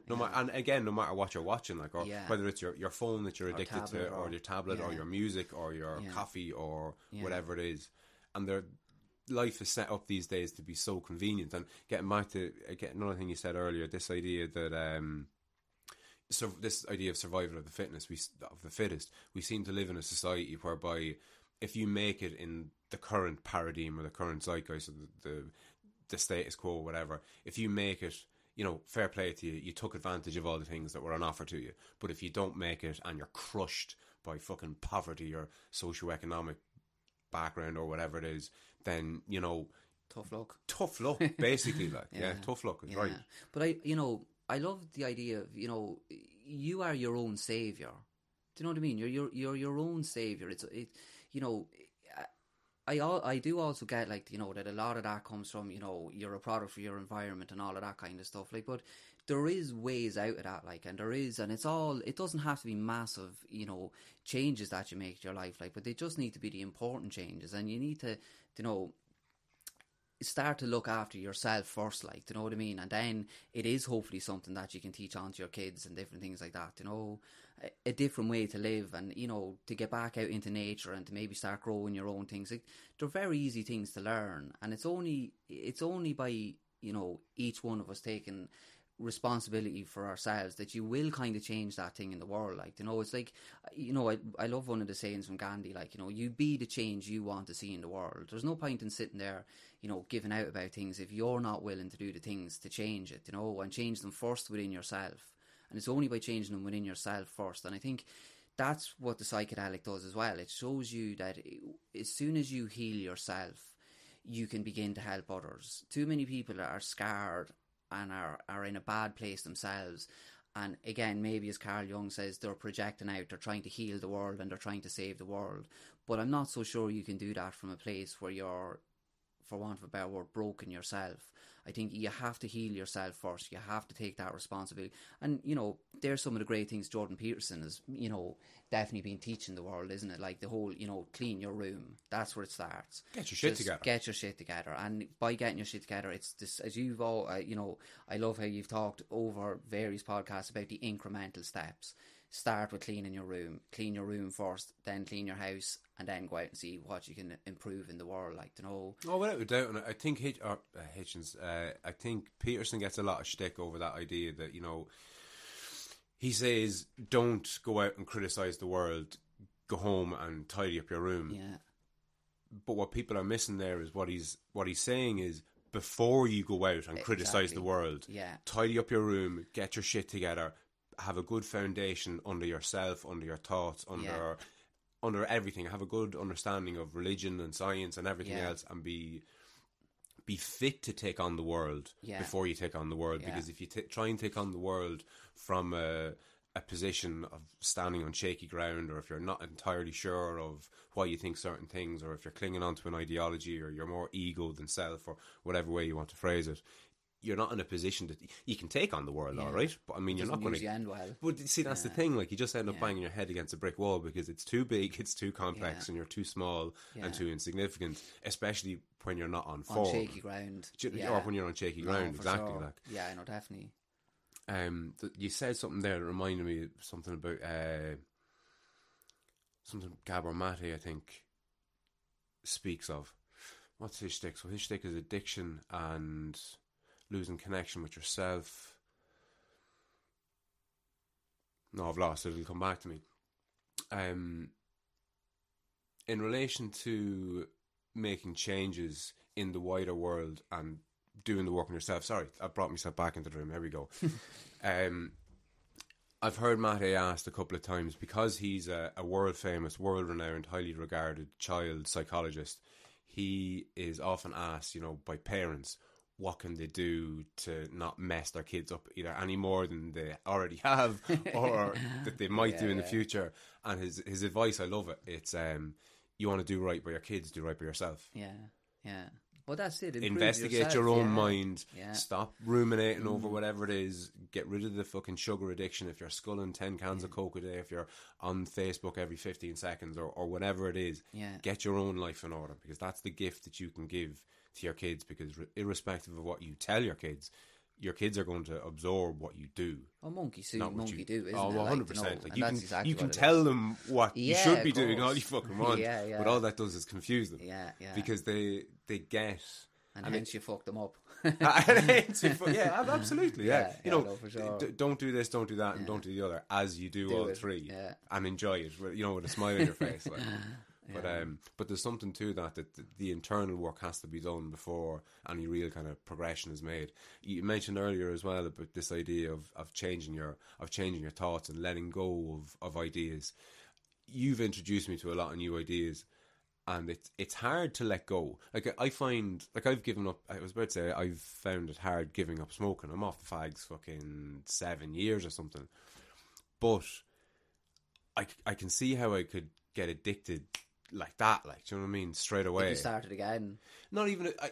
You'd have to start again, but you'd think I'd be free of it, but I'm not. Like, I mean, the part of me that loves to scull pints and smoke fags is very much still alive inside me. Do you know that kind of way? So it's hard. I've been trying to let it go, and I've been, you know, I've tried not to fuel it. Yeah. I remember seeing something. I think it was on the wall of your gaff. Actually, it could have been the wolf.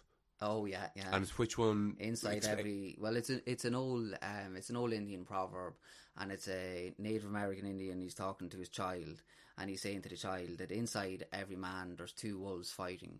One is anger, greed, sorrow, resentful, all what we call negative things. The other is, you know, he's happy, he's peaceful, he's, you know, he's balanced or whatever. And the young child turns around to the grandfather and he says, you know, which wolf wins? And the Indian replies, the one you feed. So if you want to feed the negative side, if you want to feed that wolf, like, you're going to come out with negative consequences. If you want to feel the positive side, that's what you're going to get, like, you know. So the one that wins is the one you feed. No, absolutely. And I think that's perfect for another perfect analogy for what we were talking about on the outset about ideas. So the ones that survive, whether they be good or bad, they're the ones that you've given the most attention to. Yeah. And as I grew up, I didn't have science as a kid, because you don't know what science is. Science is something you do in secondary school. Yeah. Kind of, you know, kind of way. So all I had was religion, and for me personally, I never bought into it for a second. Even as a small child, it just gave too many questions. It answered nothing and threw up a whole load of questions, and I never really bought it. So I somehow came up staunchly atheistic, then was introduced to science. That was fucking fantastic. Went down a mad science rabbit hole, and that was great. Then met the usual suspects, Dawkins, Dennett, Harris and Hitchens, the so-called four horsemen of the anti-apocalypse. Big, major, well-known, the new atheists they were called. They all had New York Times best-selling anti-religion books, and they were brilliant because they were able to articulate with a scientific background everything that I knew was kind of bullshit from day one, and that was great. And then fast forward a fucking decade later, and I bump into yourself, and you introduce me to psychedelics and all the rest of it. The one thing that I was always squarely on with my atheism was, like, I could explain everything off in a scientific manner. The one thing that I couldn't was that it was in every culture, in every part of the world. Yeah. Like, so people separated by hundreds of thousands of miles of either ocean or mountain ranges or both, they mightn't have had the same gods, but they had very similar gods. Yeah. And I could never reconcile that. And then fast forward to the psychedelic experiences that you led me towards, and I've had to re-listen to everything that those atheist kind of guys had said before. And it was great. That was a real learning experience. I've done a lot of that in the last year or two. And the couple of times that I'd hear them, even Hitchens, who I fucking still idolise, he'll say things like, oh, but these are just myths. Yeah. And having had psychedelic experiences and having gone down the rabbit hole of mythology, basically, in no small part thanks to the likes of Joseph Campbell, Alan Watts and Jung and etc., to just pass that all off as just myths. It just seems so stupid coming from a guy who was so intelligent, such a master. Like, do you know what kind of way? But yeah, it's fascinating. It's fascinating to me how closed-minded I would have been, and simultaneously considered myself very open-minded. Yeah. What kind of pushback do you think? What pushback do you get? I get very little, but then again, and you're probably the same because we're probably in our own little echo chambers a little. Yeah, you probably would be like, but yeah, I would get very little. To be honest with you, most people would be more interested in the story that I'm telling, and you know, I'm not saying that they all walk away believing every word that came out of my mouth or whatever. And well, experiencing is believing. That's what I found. Yeah, exactly that. Yeah, no, that's the big thing. And I've, you know, there's been so many people that have, you know, as I said before on the last podcast, would have kind of, you know, had this fucking hippie cunt, like, you know what I mean? And then had the experience and, you know, full-blown hippies themselves in, you know, 2 or 3 months down the line. Yeah, yeah. Yeah, like, it's like, there's not too much pushback, because the thing about it is now is that we're moving so far on and so advanced with the science along with it. It's not just people coming out of Peru talking about how they found God in the bottom of an ayahuasca cup. Yeah, yeah, no, 100%. The science is now, and although science doesn't describe it as in God, it doesn't at all, but I always get a good laugh out of when you're listening to scientists try and have the conversation and the words that they're trying to use to not say spirit or to say like, and it's like so clunky, like it's just like, they just say the word, like it's all right, like it's spirit, like you're not gonna, you know. But then I suppose it's because of their work, and I'm sure there's still some, you know, biases and hurdles there that need to be gotten over, like, you know. But I've not really had much of a pushback on it really at all, like, you know, like people are always interested in the story. And listen, it's probably less and less. I probably tell that story about Peru now anyway, do you know? Of course. But, you know, as I said, more and more, the science is now backing up what, you know, these experiences that people are having. And whether you want to call it spirit or your subconscious or whatever it is, the results are the same for everybody. There's a massive healing happening through them. There's a massive reconnection to nature and, you know, all of them things. Even if you walk out there and you still don't believe in God or don't believe in spirit, there's still a massive healing. So that outcome doesn't really matter. As long as the healing is happening and people are benefiting from it and people are beginning to examine their own lives and their own way of living, well, then it can only be positive, like, you know. So, you know, there's not too many people that you talk to now that wouldn't. I suppose maybe the older generations who maybe, you know, aren't online as much as, you know, as we would be, or would have, you know, information to the likes of the John Hopkins studies and the likes of what MAPS are doing and different kind of organisations like that. I'm sure they probably are still, you know, living in that kind of dogmatic view from 60s America or 60s the world view, like that, you know, psychedelics are bad and they mess with you. And that is true if you don't give them the respect that they deserve. If you go in there, you know, any of the bad experiences that seem to happen with psychedelics are done in an environment where people are drinking and other drugs are being taken. And if you're to believe what the shamans are saying, and what I feel I've 100% experienced, that you are going to the spirit world, if you are drinking and at a house party where there's loads of music happening and, you know, everything's a bit bananas anyway, and you know, you take one of these psychedelics, you certainly are going to have a bad experience, aren't you? So to say that there's no bad experiences, you know, I wouldn't be honest if I say that, but they usually tend to revolve around either that scenario or a scenario where somebody may have underlying issues of psychosis or, you know, different breaks within their mind and things like that. They are examples of times where it can go wrong. And I think, you know, with a lot of these tests and stuff that have been done through the scientific avenue, they're very stringent on their testing and their kind of, you know, making sure that nobody has any of that in their background or family background or things like that, you know. But yeah, so, which I, you know, it kind of is important, but again, are we in danger of, you know, I listen to the scientists and I 100%, I'm the first one to advocate safety and to do these in a ritual and a ceremonial setting. Like, you know, I genuinely believe that that's how they should be done and that's how you'll gain the best benefit from them. But I sometimes feel when you're listening to the scientists, it's nearly like a muddering of it again. Like, you know, well, there's only a certain type of person that should be doing it, and we should be bringing them into a lab and doing it in a, you know, in kind of that kind of control setting and things like that. But literally for thousands of years, we've done them where a shaman and his tribe have taken these sacraments together and had transcendent experiences. And I would be much more in line with that way. That's how I believe they should be done, and that's how I believe they should be conducted. Like, you know. Oh, look, I'm in complete agreement with you there, and I think any of the problems with psychedelics, like you mentioned there, taking them in the wrong type of setting, taking them in a house party or whatever else, yeah.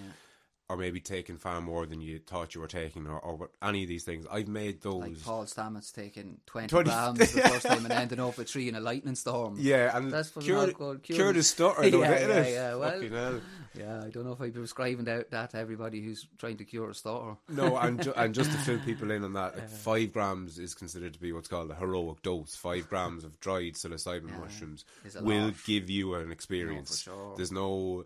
You won't be left wondering whether or not you've been given a placebo or not. Yeah. You'll get the full-blown experience. So what was it, 20 grams? 20 grams on his first time by complete accident, in fairness now. But, you know, that just shows you by not doing the right research and the right understanding of it where it can go wrong. Well, a big part of the problem is the fact that they're illegal. Oh, for sure, yeah. I mean, it's funny because... I kind of copped you doing it, and it reminded me of how I've done it, explaining how a trip can go wrong at a house party or whatever else. But you'd never hear a doctor saying, you know, don't take this entire packet of laxatives when you don't have constipation. Because, you know, if you do, you're going to have a bad trip. No fucking shit, you're going to have a bad trip. You're taking X amount of dried grams of mushrooms in a setting whereby, you know, you don't know where you are, you don't know, you know, how you're going to get home, you don't know everybody in the building, blah, blah, blah. So if they were legal, I suppose, what would you... that's actually a good question, I think. Is it, if they were legal, what changes would you make, or what would the warning symbol be, or what would the warnings on it be, do you think, if it was legal? Well, I get, you know, it's like everything. Like, the best way to educate these people... the best way to educate people on these kind of things is when they're at their youngest. Instead of bringing kids into school and saying to them, you know, I feel, you know, with the whole kind of, you know, drugs are bad thing.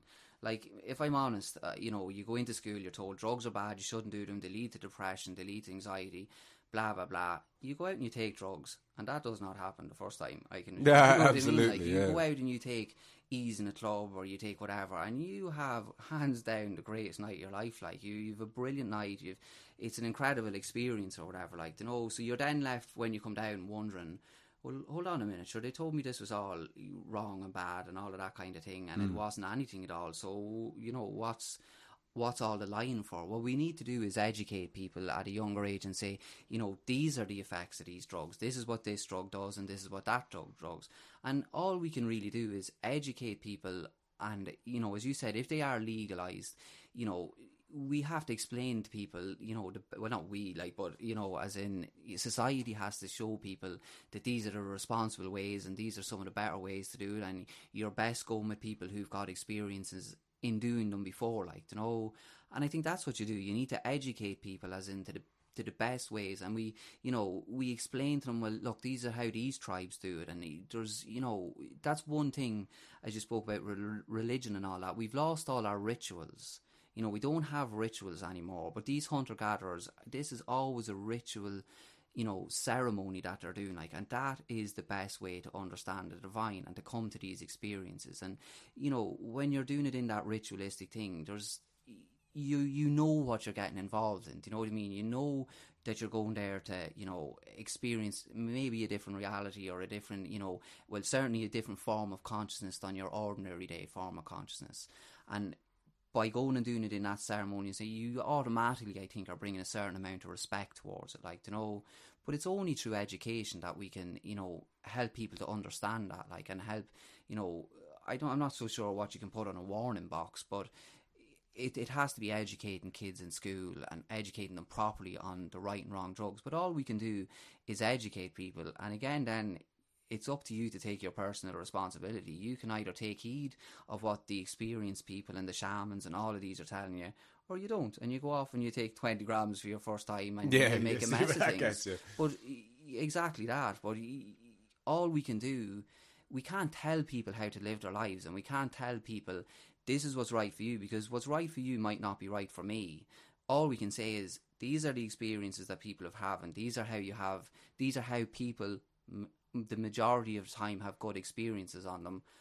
And I guess it's up to you then after that, really, isn't it? If you kind of go it that way, or you go your own way and, you know, maybe not have such a good experience, you know? Oh, without a doubt. And I'm just thinking out loud there, on the back of what you were just saying, the idea of setting, if that was all that was taught in schools, you'd have a much better, you'd have a sort of healthier attitude towards drug taking. Yeah. So you don't have to you don't have to teach people of the actual effects of each and every drug and how they could affect you, because drugs affect different people different ways for a start, or nothing else.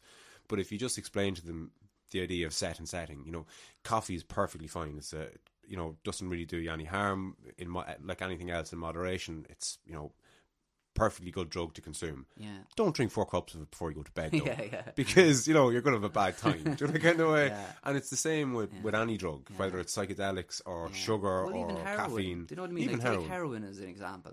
You can explain to somebody, and like, you'd want to be living under a rock at this stage to not know the negative effects of heroin, but people still take it. Like, there's nothing you can do to mitigate for that. Like, you can't, do you know what I mean? It's illegal, but people are still taking it or whatever. Like, if somebody wants to do something, this idea, and again, it kind of goes back to that, you know, that whole nanny state kind of a thing. Like, yeah, where, very much so. You know, these drugs are illegal, and I can tell you what's right and wrong for you. Well, I can't, like, do you know what I mean? That's not what I'm here to do. Like, I can only say what's worked for me and what was right for me. That doesn't necessarily mean that's going to be right or wrong for you. Like, if somebody...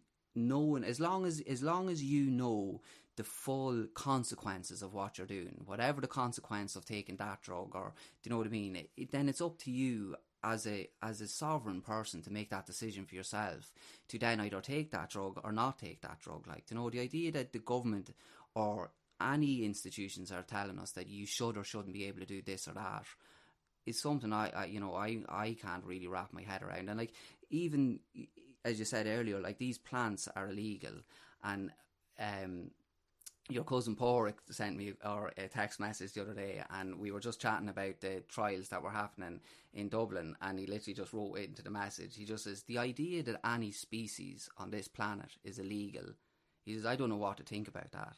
There's a species, like, these things are a plant, they're a species, and we've now made them illegal, like, you know. Yeah, Amanita muscaria grows in my front lawn. Of course, well, it's illegal. Like, wonder does the mushroom know it's illegal? But I mean, it makes no sense. Even the active compound in ayahuasca, dimethyltryptamine, we produce it endogenously. It's in us all. Yeah. Everyone listening to this, you're carrying an illegal narcotic on you at all times. Terence McGann says everybody's holding. Everyone's holding. Yeah. That's it. Like, but you know, the idea that we've made these things illegal, and look, I do understand that they were made illegal at a time when, you know, people were abusing them and all of that kind of stuff. But to completely write them off, we're now getting a much better understanding and a picture. And hopefully, with the trials that are happening in Dublin and are happening kind of around the world, that these things, you know, will become available as a medicine, because that's what they are. And again, I'm fully in belief of that they are a medicine, like, you know. Well, as you said, I think it was the first time was it yourself that said that the difference between a medicine and a poison is dosage? Yeah. So they're medicines, provided they're used in the right setting. Yeah, so provided you're in the right mindset and you're in the right physical setting around you.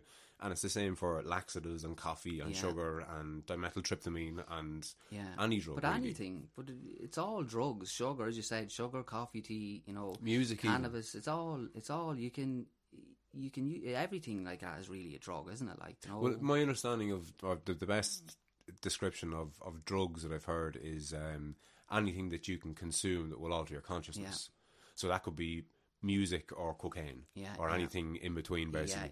And I've noticed it myself, and I've wondered, actually, have I an addiction to music? And I've wondered then, like, once you have that kind of a thought, it's like, am I addicted to music?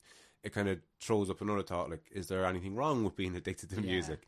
But what I found is I'm very, very, very rarely in silence. I'm either listening to a podcast or I'm listening to music. But maybe what you're addicted to is being brought out of the very present moment. Oh, without doubt. That's the addiction that's the biggest addiction that the majority of the world are suffering from is that we're always so engrossed in the past or what's going to happen in the future.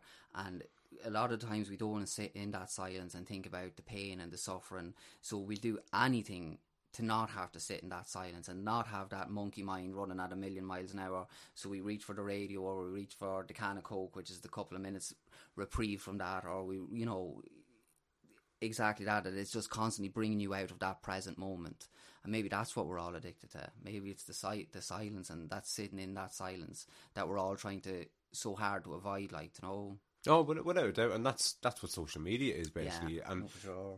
Not only do you get rewarded from breaking away from being in the present moment, so you get that reward, but you also get the reward of, oh, there's a notification, or oh, there's a comment, or oh, wow, look at that picture.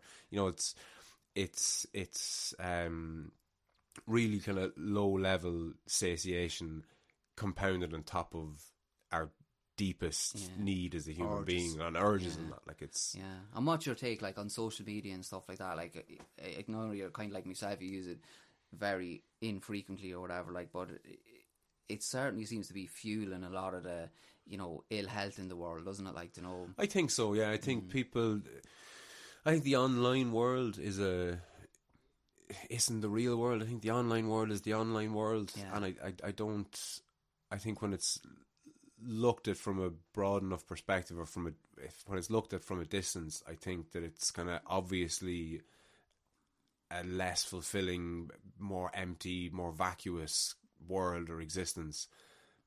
And when you're in it, it's kind of hard to even notice it. But I think when you zoom out, I think when everybody, whenever they zoom out and look at it kind of objectively, they can see it's a bit of a cesspool. Of course, like, just. But I wonder, you know, the worry I have with it is, are we going to zoom out? Like, you'd only Elon Musk there the other day talking about, you know, how they're using now this Neuralink thing, and it's implanted it in pigs.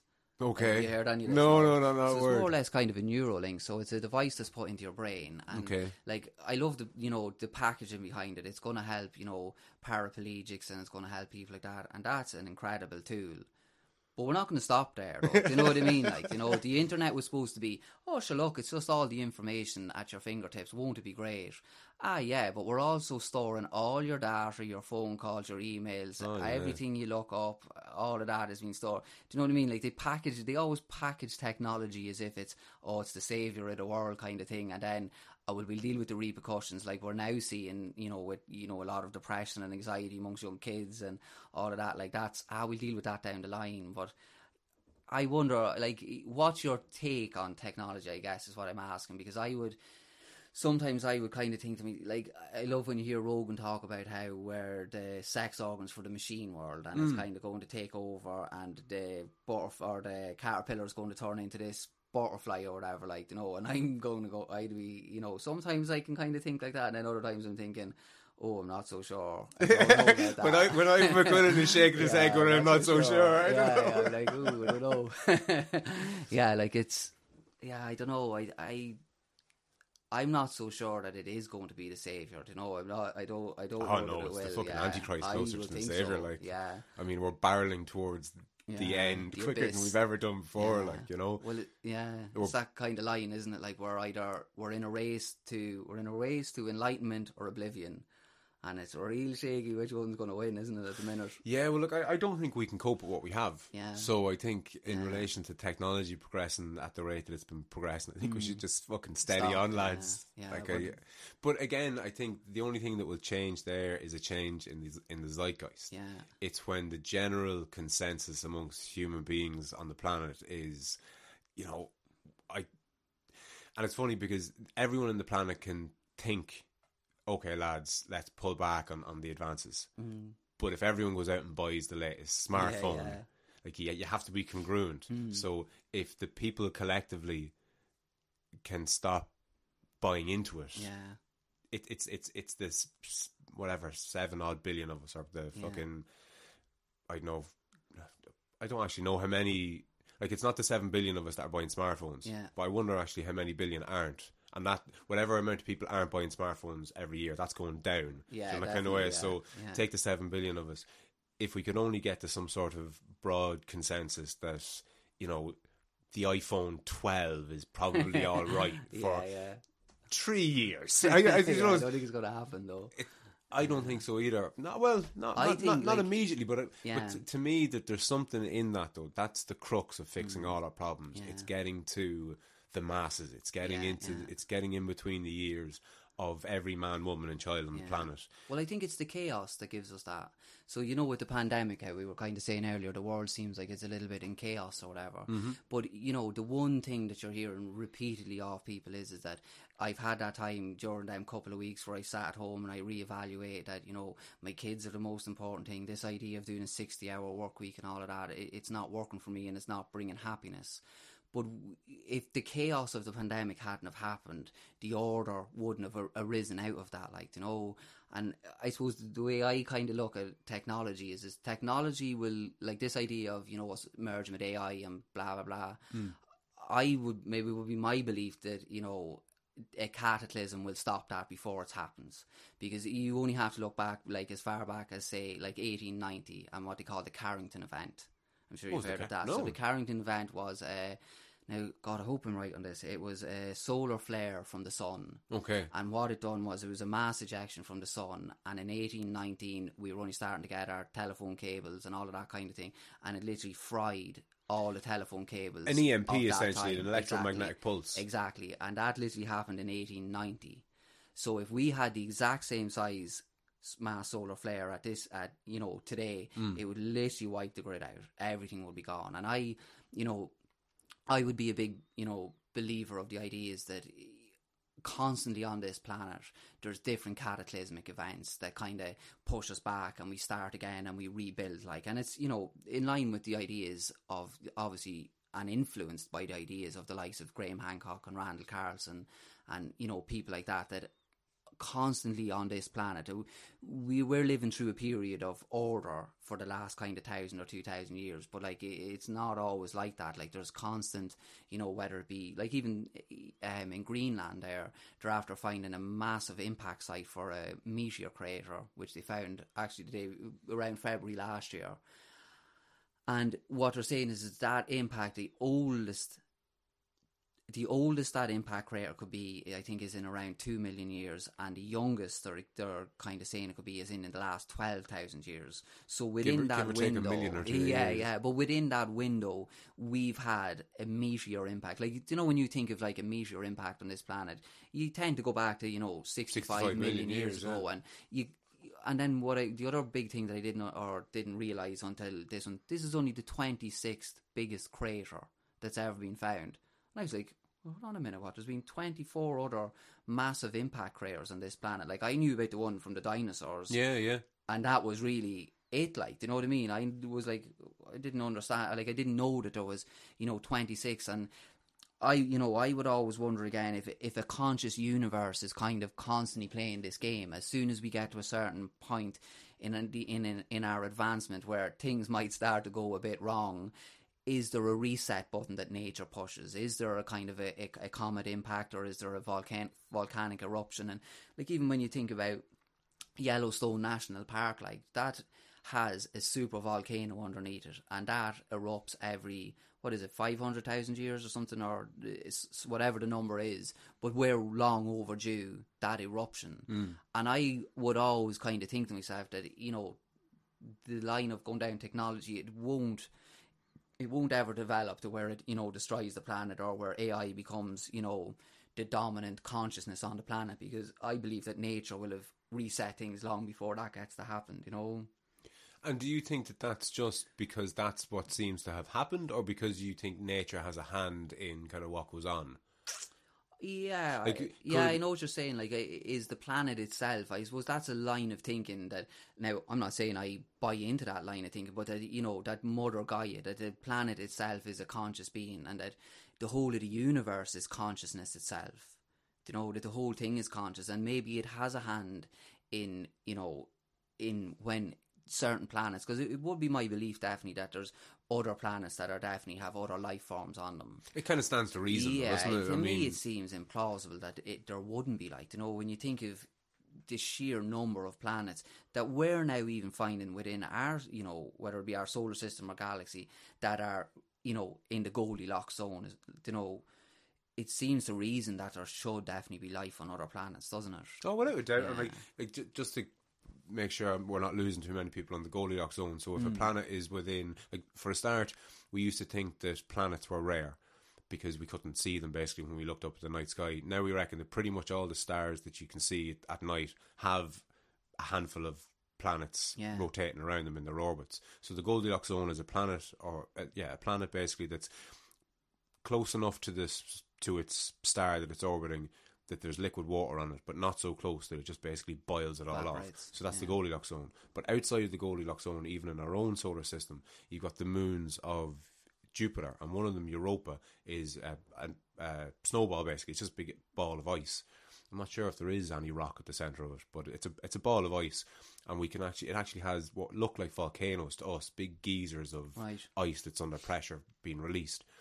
But the interesting thing about it is that because it's a moon of Jupiter and it orbits Jupiter, because Jupiter's so massive, it's, I don't know, a million times bigger than the Earth, or maybe not quite that big, but it's colossal, like it's 100 times bigger than Earth. And because its orbit is so close, imagine if you're holding a tennis ball and you give it a bit of a squeeze and you let go, and you give it a bit of a squeeze and you let go. That's what happens to the moon as it orbits Jupiter. Right. And that squashing and loosening and squashing and loosening heats it up. So it has, we've theorized within reasonable certainty that it has oceans. Right. So it's outside of the Goldilocks zone. Mm. So it's not close enough to its nearest star to have liquid water from being heated by that star, but it can have liquid water through another heating process. Right. So whatever about the billions of stars and the 100 billions of planets that are in our own galaxy, never mind other galaxies, in our own back garden, we could have literally whales and like enormous sea creatures that use either the same DNA as us or a completely different form of DNA. We are completely clueless to what goes on beyond this planet, and what we've learned has been just so fucking recent. Like, even the dinosaurs being wiped out by the comet. Like, everyone kind of takes that for granted now. Everybody knows, and it's done and dusted. But I have a dinosaur book at home that I was given by my mum and dad. Like, I'm 35, so it wasn't any longer ago than that. And on the there's a paragraph in it where it speculates how some fringe scientists think that the dinosaurs were wiped out by a massive meteor impact, and they have a picture of some meteor impact in Arizona or something, not the actual one. So it's only within the last 20 years that we've actually realised that what killed out all the dinosaurs and everything else during that period was a cataclysmic event. Yeah. And more recent than that, we're finding out that this type of cataclysm happens kind of all the time. Yeah. And there's been what are they known as the Great Five Dyings in Earth's history. Pretty much all life on Earth has been more or less eradicated 5 times. Right. One was a coal deposit got caught on fire, basically, and just filled the world full of smoke, and it just killed 99% of life on Earth. The other one was the comet that killed the dinosaurs that landed in the Chicxulub crater. Yeah. And there's a handful of others. I think there was could have been a global warming event. Again, this could be an ice age or two even. But these things seem to be far more the norm than the exception. And we're only literally finding out about them now, so who the fuck knows? Well, if you look across all of the different cultures and stuff like that, that's what they're constantly talking about. Like, they're constantly talking about, you know, these cataclysmic events, and they're a resetting of the whole kind of thing, like, you know. And when you even look across, you know, whether it be, you know, the Hindus, the Greeks, whether it be the Mayans, the Incas, they all talked about time as in it's a cycle of time. So everything is a cycle, like, you know, whether it be, you know, from night to day, you know, the year cycle and all that. But they say that, you know, they all, and again, as you spoke about with mythology, all cultures that would have been thousands of miles apart with no real way of contacting each other or sharing this knowledge, apparently, all kind of, you know, having different myths and stories about times of, you know, rises and falls in consciousness, and this is brought about by exactly that, cataclysms. And, you know, to use maybe, to maybe pick one of them and say it, because the one I'd probably know the most about would be the Hindu one, and they call that the Yuga cycles. And what they say is that within the Yuga cycles, there's a 26,000 year cycle that's happening on the planet. And it's kind of, so how the Hindus call it is the Yugas, how the Mayans and the Romans and things call it was the Great Year. So it's kind of a 26,000 year cycle, and it's, you know, a golden age, is gold and silver, bronze and iron, or in within Hinduism they've got the four different yugas, and what we are now in is the Kali Yuga. And what they say is that that is a time when we're, you know, when the world is kind of in chaos and we're kind of disconnected from spirit or whatever. But as we move up into, say, the next age or whatever, we become much more. So what you're having, like, say, for example, meditation or to use psychedelics to get to them realms is a much easier kind of, you know, scenario. You might not need the psychedelics, or you might not need the meditation by the time you get to the golden ages. And by the time the golden ages are happening, we're building kind of things like the pyramids, or, you know, Göbekli Tepe and all of these kind of stone monuments that they really don't have a way of kind of really dating other than by, you know, dating the carbon materials that are around them. So they don't really know how old the pyramids are. And well, look, there's different, you know, there's different lines of thinking of when they were built, and, you know, the Sphinx and, you know, all of that kind of stuff that the likes of Graham Hancock and that would talk about. But within, again, to go back to the, you know, the 26,000 year cycle, it's all to do with the pull of the planets, and it's the planets going through the zodiac signs on the world. But they will kind of say that it's a constant rise and fall in civilization, like this idea that, you know, time is linear and we, you know, turn from monkeys to where we are now, flying through the sky and putting podcasts through the air. You know what a lot of these kind of older tribes and cultures would talk about is that there's peaks and troughs, like, do you know what I mean, like that we rise up and we hit, you know, advanced civilizations, and then there's a cataclysmic event, like, you know, a meteor impact, or a, you know, a volcano hits, or an ice age, and it's a constant. That's so instead of time being linear, it's a constant rising and falling in consciousness, rising and falling in consciousness. But every culture across the world has spoken about these and has them in their myths and their legends. And again, as you said, you know, with the atheists and stuff like that, like they kind of say, oh, which the myths don't really mean much or whatever.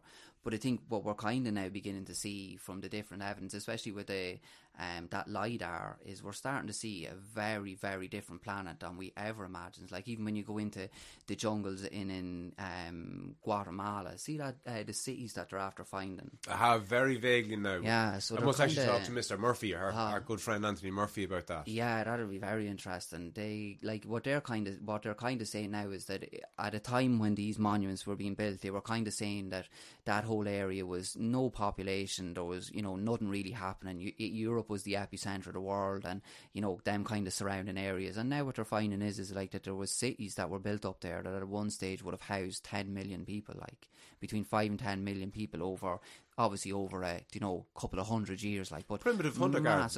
Yeah, primitive hunter-gatherers. Yeah, the same primitive hunter-gatherers that, you know, built Göbekli Tepe and places like that. Like even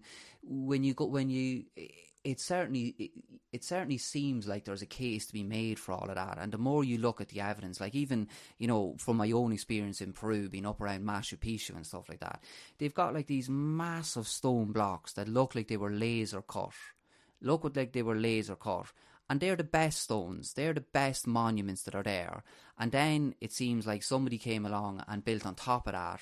And the buildings that are on top of that are much cruder, much less done by less, you know, skilled architects or whatever. Yeah. You know demonstrably what I mean? So, like. And like by a country mile, just, you know, look up, there's work by a guy called Brian Forrester, and he goes into the likes of Machu Picchu and different places, and he kind of shows you that kind of thing, or, you know, Pumapuca, places like that they're now finding, where these things are laser cut. Like some of them rocks are rocks that are done like a hexagon. And they're trying to tell you that was done by a stone hammer and a chisel and rubbing sandpaper off it, and that's how they got them. By people who didn't have the wheel. I know, and these things look like they're laser cut. You can't even fit. They're so tightly cut to each other that you can't even fit a sheet of paper through them. Yeah, that's how well they're done. And to me, that's a massive indication that where I do kind of tend to lean towards the ideas of rises and falls in consciousness and these cycles that happen on the planet. And it's, you know, if For instance, if the Carrington event that happened in 1819 that wiped out our electricity grids, if that happened again today, who do you think would be the people that would survive that? The people who are going to survive that are going to be the hunter-gatherers. Oh, and the hunter-gatherers are going to be the one that restarts humanity again, because bar a handful of people on the planet, well, not a handful, I'm sure there's quite a few, but like, there's not too many people that can go out and hunt their own food, that can grow their own crops, and can do that in a space of time that if a cataclysm happens, you need to be able to do that within 5 or 6 days or you're not eating. Because there's no food going to the shops, there's no refrigeration, there's no nothing. And the vast majority of us would not survive the first year of a cataclysm. But I'd have some chance, you'd have some chance, because we live out in the country and we have gardens. There's fish in my lake. Just for a start, and there's fish in your lake. Yeah. Do you know, but do you, but if you were in a 2-bed apartment in Finglas. Big time, yeah. But even me, as in, I have a garden, but I don't know how to grow crops yet. Yeah, well, like I'm on the stepping stones to, like, I want to get my polytunnels up next year and get all of that kind of going. But if it happened tomorrow, where would you I'm as dead from? As the next. I was just about to say you wouldn't get them on Amazon. Exactly. There you go. So it's, you know, what these cultures and tribes all talk about is it always goes back to the hunter gatherers. It's the hunter gatherers that restart humanity, and then you have to look at, say, the art that's on some of the cave arts, or you look at the lines, the Nazca lines and stuff like that, like where they definitely look like they've drawn aeroplanes or they've drawn things like that into it. And what would the hunter-gatherers who've never had any talk was like, take for example them hunter-gatherers that were out in the Amazon rainforest. I remember we were flying over them and they were throwing spears at the aeroplane. Yeah. So if something happened, uncontacted people. Yeah, so. Of course, uncontacted people. Like, so if they're then going in and having that experience and then drawing that on walls, and then people are coming back years later and seeing this and they're like, yeah, but you're like, they were primitive people. They didn't have that technology. Or has that technology been wiped off the planet countless different times through, you know, even to take the Great Flood that's in the Bible. There's something like 300 different cultures and religions that all talk about a great flood, that are separated by thousands of years and thousands of miles and not being able to be in contact with each other. Is it a myth, or is it something that is, you know, a constant cycle on this planet?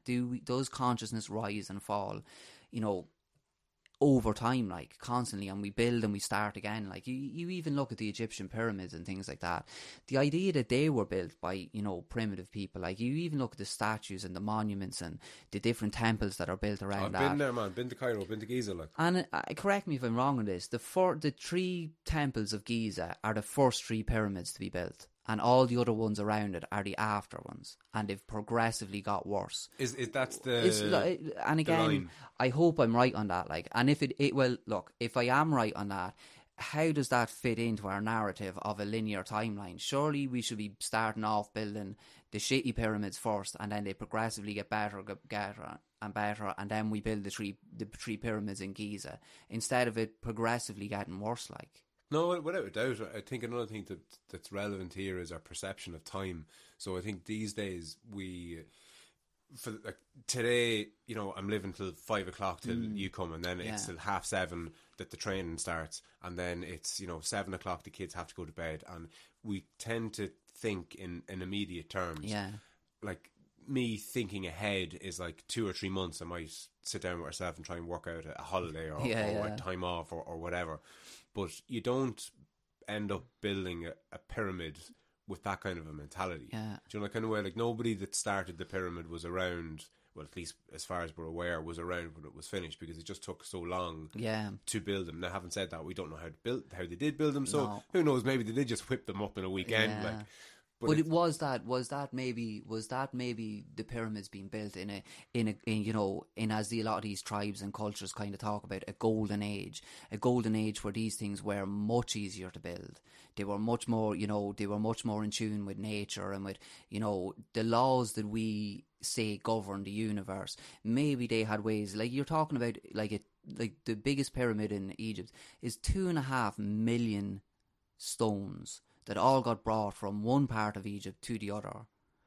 That's a massive undertaking. Which is, to just get that amount of rubble from one pile to another pile is unimaginably difficult. Yeah. But to, you know, build a pyramid out of. Yeah, yeah. But where they, you know, where are these monuments, you know, are they markers from a more advanced time?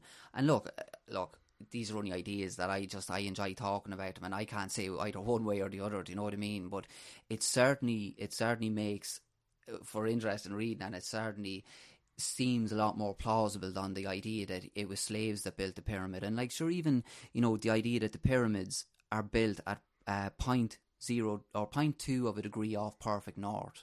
With our best lasers, we can do that at 0.5 or 0.6 of a degree off perfect north. And yet you're trying to say that these are primitive people. So how are they able to build them to a better degree than we can, like, you know? Oh, no, look, without a doubt, and I think most of the ancient monuments are all astronomically aligned in to some degree or another. Yeah. I mean, take Newgrange, our closest example, it's not by accident that the sun shines straight through and illuminates that path at the shortest day of the year. Well, Anthony Murphy, it's funny because I heard Anthony Murphy on a podcast after he was on here. I just went out and having a little look around and see what I could see of his stuff, like, you know.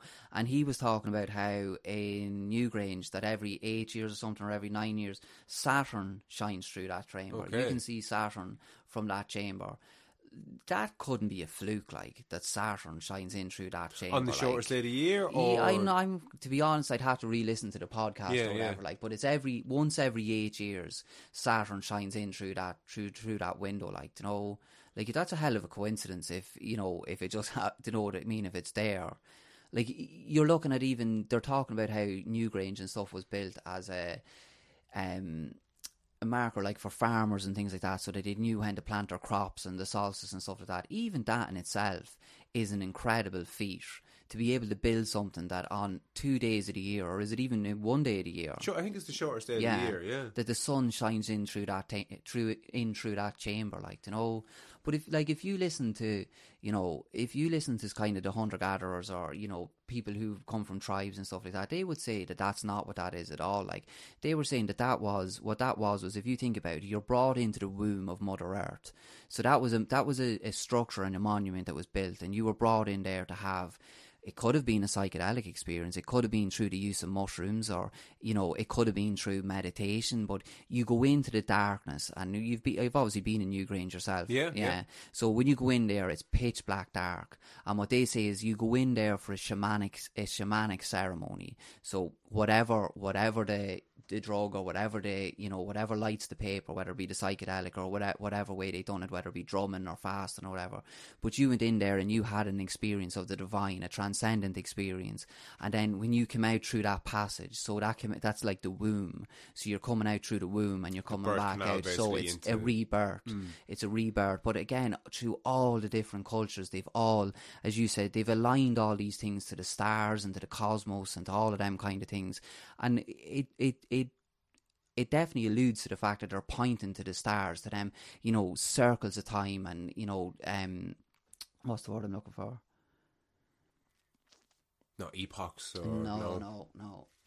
Cycles, that's the thing. Cycles. So it's certainly alluding to, you know, cycles of time, that they were so engrossed in what was above that they, you know, they built these things on the earth as a mirror image. And maybe they've built these things as markers for us to keep watching these things and to start to understand the celestial part of the world. Like, you know, maybe, you know, as I said, with the Yuga cycles and stuff, maybe we're down in deep in the material realm right now, and maybe as we move out of that, and they when you listen to, you know, the Hindus and stuff, there's a big thing saying that we're coming out of that.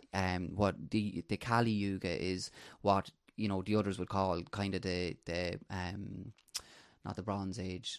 So iron. So the Iron Age would have been the lowest, but we're literally coming out of that.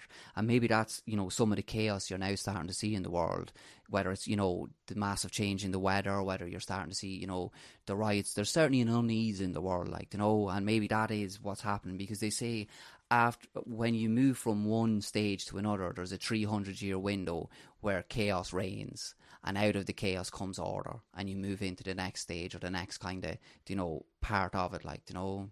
Yeah, no, without a doubt. And in keeping with your chaos and order idea, and what you mentioned earlier about flood myths that are ubiquitous across cultures and across time, it's not so much that it's that a flood is coming. It's less. Sorry, it's less to do with the fact that there either is a flood or that there's a flood coming, and much more to do, if not entirely to do, with ark building. So the way I like to conceptualize it is that you build your own ark. I think Peterson actually talks about this. The idea is you build your own ark for the impending flood. Right. The impending flood could be a pandemic. It could be an EMP. It could be your kid dying. It could be, you know, there's no limit to what that could be for everyone or for each individual. But the idea is that you build your ark, and the proper way to do that is to have spent time working on yourself and exercising your own demons and being comfortable in your own skin and trying to get out of all those negative thought patterns that you kind of can drive yourself crazy. But the idea being that, and again, this happened across cultures, was there's always some sort of a danger coming, whatever that is, whether it's a cataclysm or cancer, it doesn't matter. There's shit coming. There might be shit coming at you now, but there's shit on its way. So prepare yourself, in body and mind and spirit, if you can somehow separate those three things. But maybe that's what, as we said earlier, it's no coincidence that the psychedelics are now coming out teaching us a way to get back to nature. Even I would always believe that everything has its good and bad. So as much as we talked about the bad parts of technology, there's some really good parts of technology, because the majority of us wouldn't have heard, you wouldn't have done so much self-inquiry had you not have listened to Jordan Peterson or Alan Watts or people who are on the Joe Rogan podcast. If I know access to the internet, of course. So what I'm, again, I suppose what I'm saying is that everything has its good and its bad, and it doesn't, and maybe that's what we're now being prepared for. Maybe it's no coincidence that we're having a re-emergence of the psychedelics. We're having through technology, we're all starting to kind of, look at within ourselves, and maybe there is a massive change coming in the paradigm. Maybe, we're going to teach our kids a completely different way. And even to the point, in work today, I was kind of listening to the lady talking, and we were saying how different fathers are now. Fathers, I know with my own dad, and that my dad was, so busy with work and stuff like that. He worked hard, and that was that generational thing, where this generation of where we've come up and we seem to be spending, fathers are much more hands-on and things like that, aren't they? I think so, they would previous have been, generations, than previous generations. And that's where I kind of see the hope out of chaos, because I would definitely be, I'm not a pessimistic person. When I talk about chaos, again, I think you need chaos for order to grow from. Do you know what I mean? So I'm always optimistic, and that's what I like to think of when I think of the current maybe chaos that we're in, that maybe it is part of these massive cycles of time, and maybe we're on the upswing, or we're going towards the upswing, and the psychedelics, the technology, all of that is kind of fueling that upswing now, that we're all doing real deep looking within ourselves, No, absolutely. And you've made me think of something that you might be able to help me walk through, actually, because you might remember, was it last year or the year before, a gang of lads lifted 2 ATM machines out of banks in Kells. Do you remember that? Oh, yeah. Blocked off the roads. Yeah. Which, what was it? They stole JCBs that were on the back of trailers, pulled into the town, blocked off the roads with the trailers, proceeded to pull the ATM machines out of the walls with the JCB or whatever it was. Meanwhile, they'd put hollow nails under all the cop cars in the surrounding stations. So when the alarm was rang, the cops went and, had flat tires, whatever else. And the next day when the story broke, I heard a lot of people saying that the boys were kind of heroes. They were elevated to this, fucking fair play to the lads. Imagine having Robin the balls Hoods. To do that. That's the other way. It's fucking nasty bastards. You wouldn't want them minding your kids of an evening, But it got me thinking about how, and this isn't to absolve the guys who lifted those ATMs or people who do bad things generally, but I feel like if a society becomes too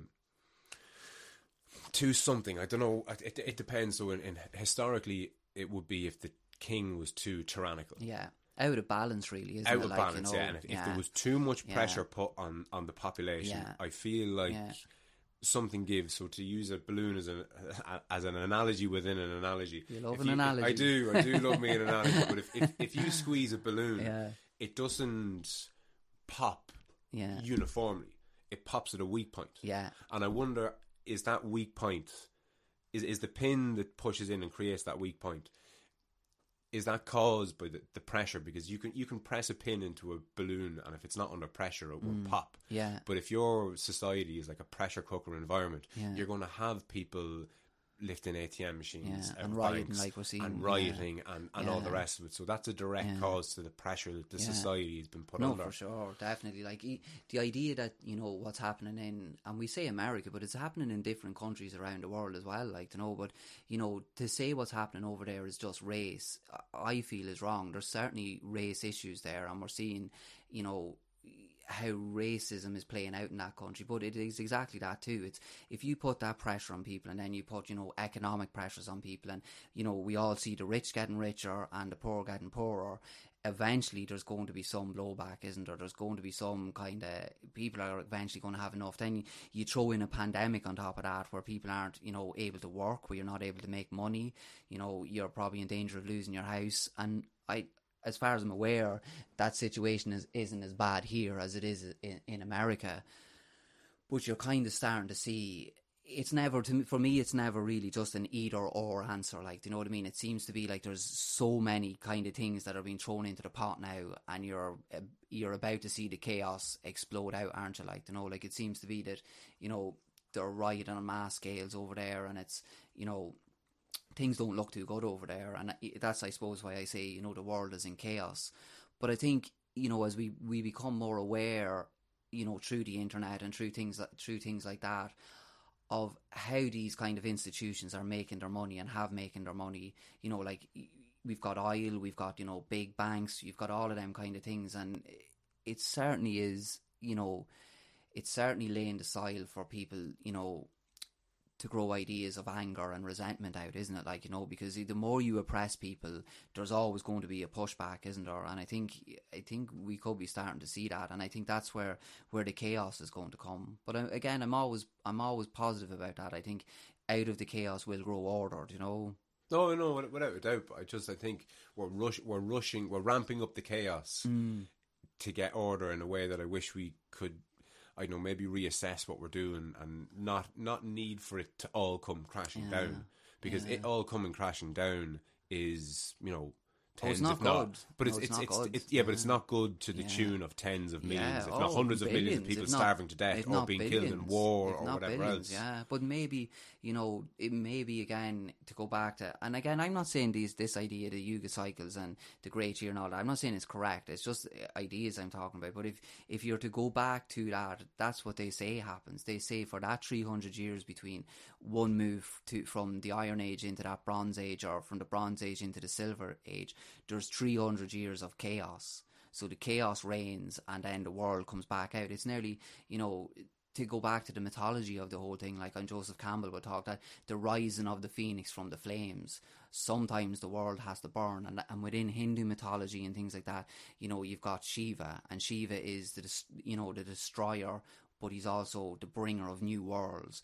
And it's only out of death and destruction does new life get bred into things, like, you know. But wasn't that the idea of sacrifice originally, was that you didn't have to, you know, the town didn't have to burn to the ground. Yeah. You could, you know, light a virgin on fire, and that would kind of suffice. Yeah, now, don't get me wrong, I don't want to bring that back, but the mentality that brought it about, that doesn't work, I don't think. Like, but because nature, you know, nature itself, like when you look throughout nature, you look at, you know, even say forest fires. Like when you have forest fires over in the likes of Australia and the Amazon and things like that, like out of that grows a whole new layer of life that comes through that, like, you know. So from a natural fire or whatever, like, you know what I mean? Like, and I think maybe that plays out through nature in these massive cycles of time, like, the, you know, every so often the earth gets scorched and we rebuild again, and, you know, consciousness comes again, like, you know. But I find ease with that. Like, that's not something that scares me, because I would be one who believes that, you know, consciousness is not created within the body. Like, for me, consciousness, it leaves the body and still exists. So the idea of death, that's not a worry to me, or it's not something I'm saying as in it's in a bad thing. It's certainly, you know, if you're somebody who is a fear of death and who believes that, you know, the end is the end, then it would be something, I'm sure, that scares you. But for me, you know, I would buy into the idea that the Hindus would have, like, and it's called, they call it Layla, and it's that the whole world is just a drama, and you are merely an actor that's playing within it, and you're just playing a role, and somebody has to play the good guy, somebody has to play the bad guy, and it's just a big drama that's happening, but consciousness goes on after here, and it comes on before here, like, you know. And I think that, I can't remember if we covered this in previous episodes, if we've even spoken about it much, but are you a proponent of the idea that the brain, as opposed to a generator of consciousness, are you a proponent of the idea that the brain, as opposed to generating consciousness, like a generator generates electricity, do you view the brain more so as a TV set with a receiver as a receiver of consciousness? Yeah, I think in one of our last podcasts, when I was saying it, I made a mistake. I said it was a generator of consciousness. But what I actually meant is, what I would believe by it is that it's a receiver of consciousness, like that the body and the brain is just it's a form you take on to experience this material realm. But when you leave here, your consciousness, that awareness that we keep talking about, when the ego dies, the awareness, you know, transcends, and that would be my belief on it. Like, and okay, again, because I feel I've experienced that through my experiences with ayahuasca and with psilocybin mushrooms and things like that. So, sorry to cut across you, but just so I get this straight in my own head. And again, I know I'm not trying to nail you down on anything too specific here. I get that this has to be kind of kept broad and general. But do you think that, let's say, a newborn baby has the biology and the physiology within its skull and throughout its nervous system, say, to pick up consciousness, but it just doesn't have an ego? It hasn't developed an ego yet. I think the ego would obviously develop through life experiences and through learning language and through, you know, different experiences. I would think, you know, when it comes here, it's the higher consciousness that comes, and then all of a sudden, you know, the ego will kick in then, I suppose, you know, as you begin to learn and evolve and grow through the world and stuff, and you take on an identity. You know, as soon as I think ego is probably created as soon as language is learned.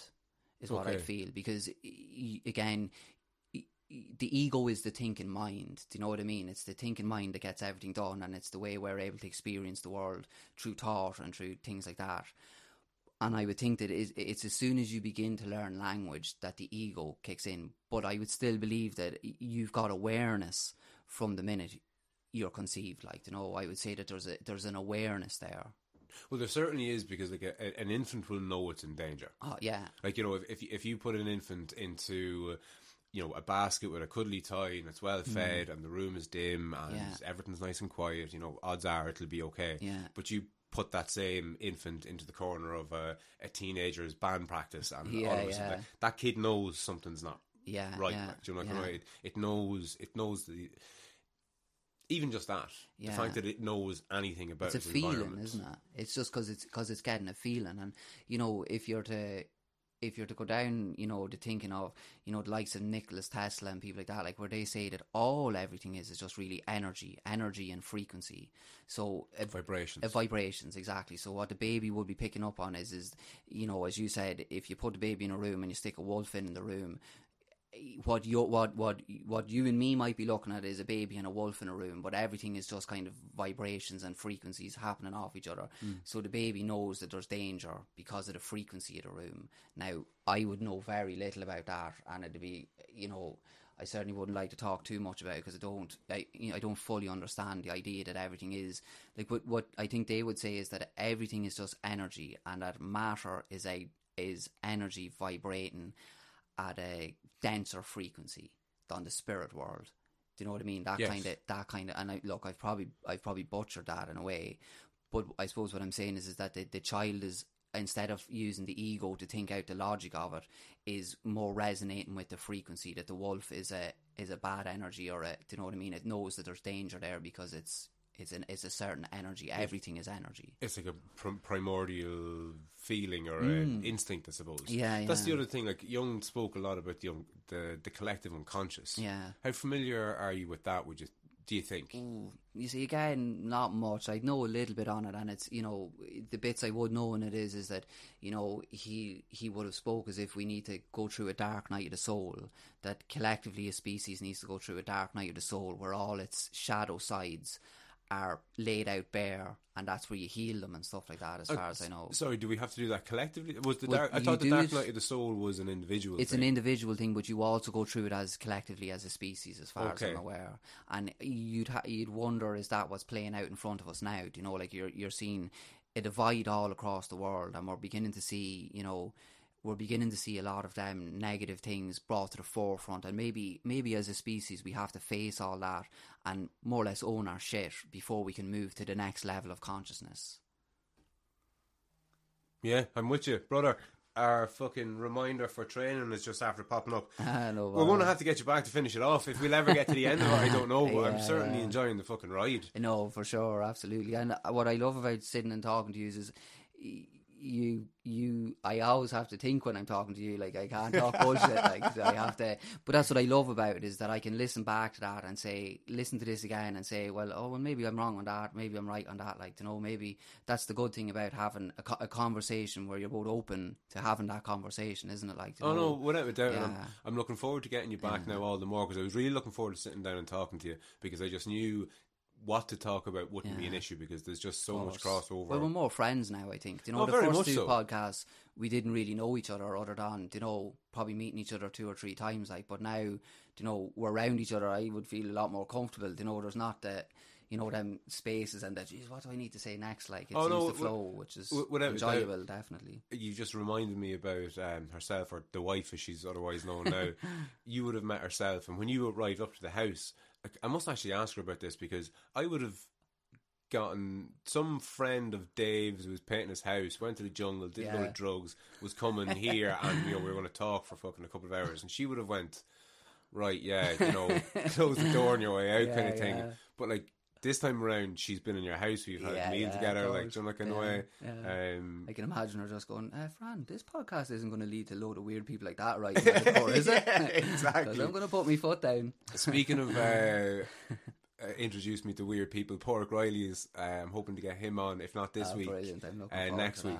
That. So that'll be good. Yeah, Pork is... one of the good things that, you know, one of the best things that's happening out of this podcast is that people have got in contact with me, you know, and I've become friends with them, like, do you know what I mean? Like, you know, I have so much time for Pork. I can't wait to hear the podcast with him. I'd say, yeah, definitely one to tune into, that's for sure. No. He's a good guy, that's for sure. And then your cousin Peter as well, too. Really good. And people I'm in contact with now, probably once or twice a week, like now, mostly through messages, or Peter would have been down at my house and things like that, like, and I would have never met them people if it wasn't for this podcast. So the sense of community that can come from this podcast, I think, is absolutely brilliant. And you know, it's great to see you do what you're doing and having these conversations with people, because I definitely think people are interested, that's for sure. Oh, look, it's great to be back, and it's great to have people like yourself in particular to talk to. It just makes the whole thing an absolute pleasure. Ivor, we'll wrap it up with that, because we have to get back to training. We're doing a bit of MMA training every Tuesday and Thursday, 7 to 8. If anyone in the Mead area is on for it, send us a message. No samurai warriors are at now, don't bother coming. But yeah, man, look, we'll get you back on within hopefully the next fortnight or so, and we'll fucking take it from there. No bother at all, brother. Pleasure. Cheers, man. Thank you very much. Thank you.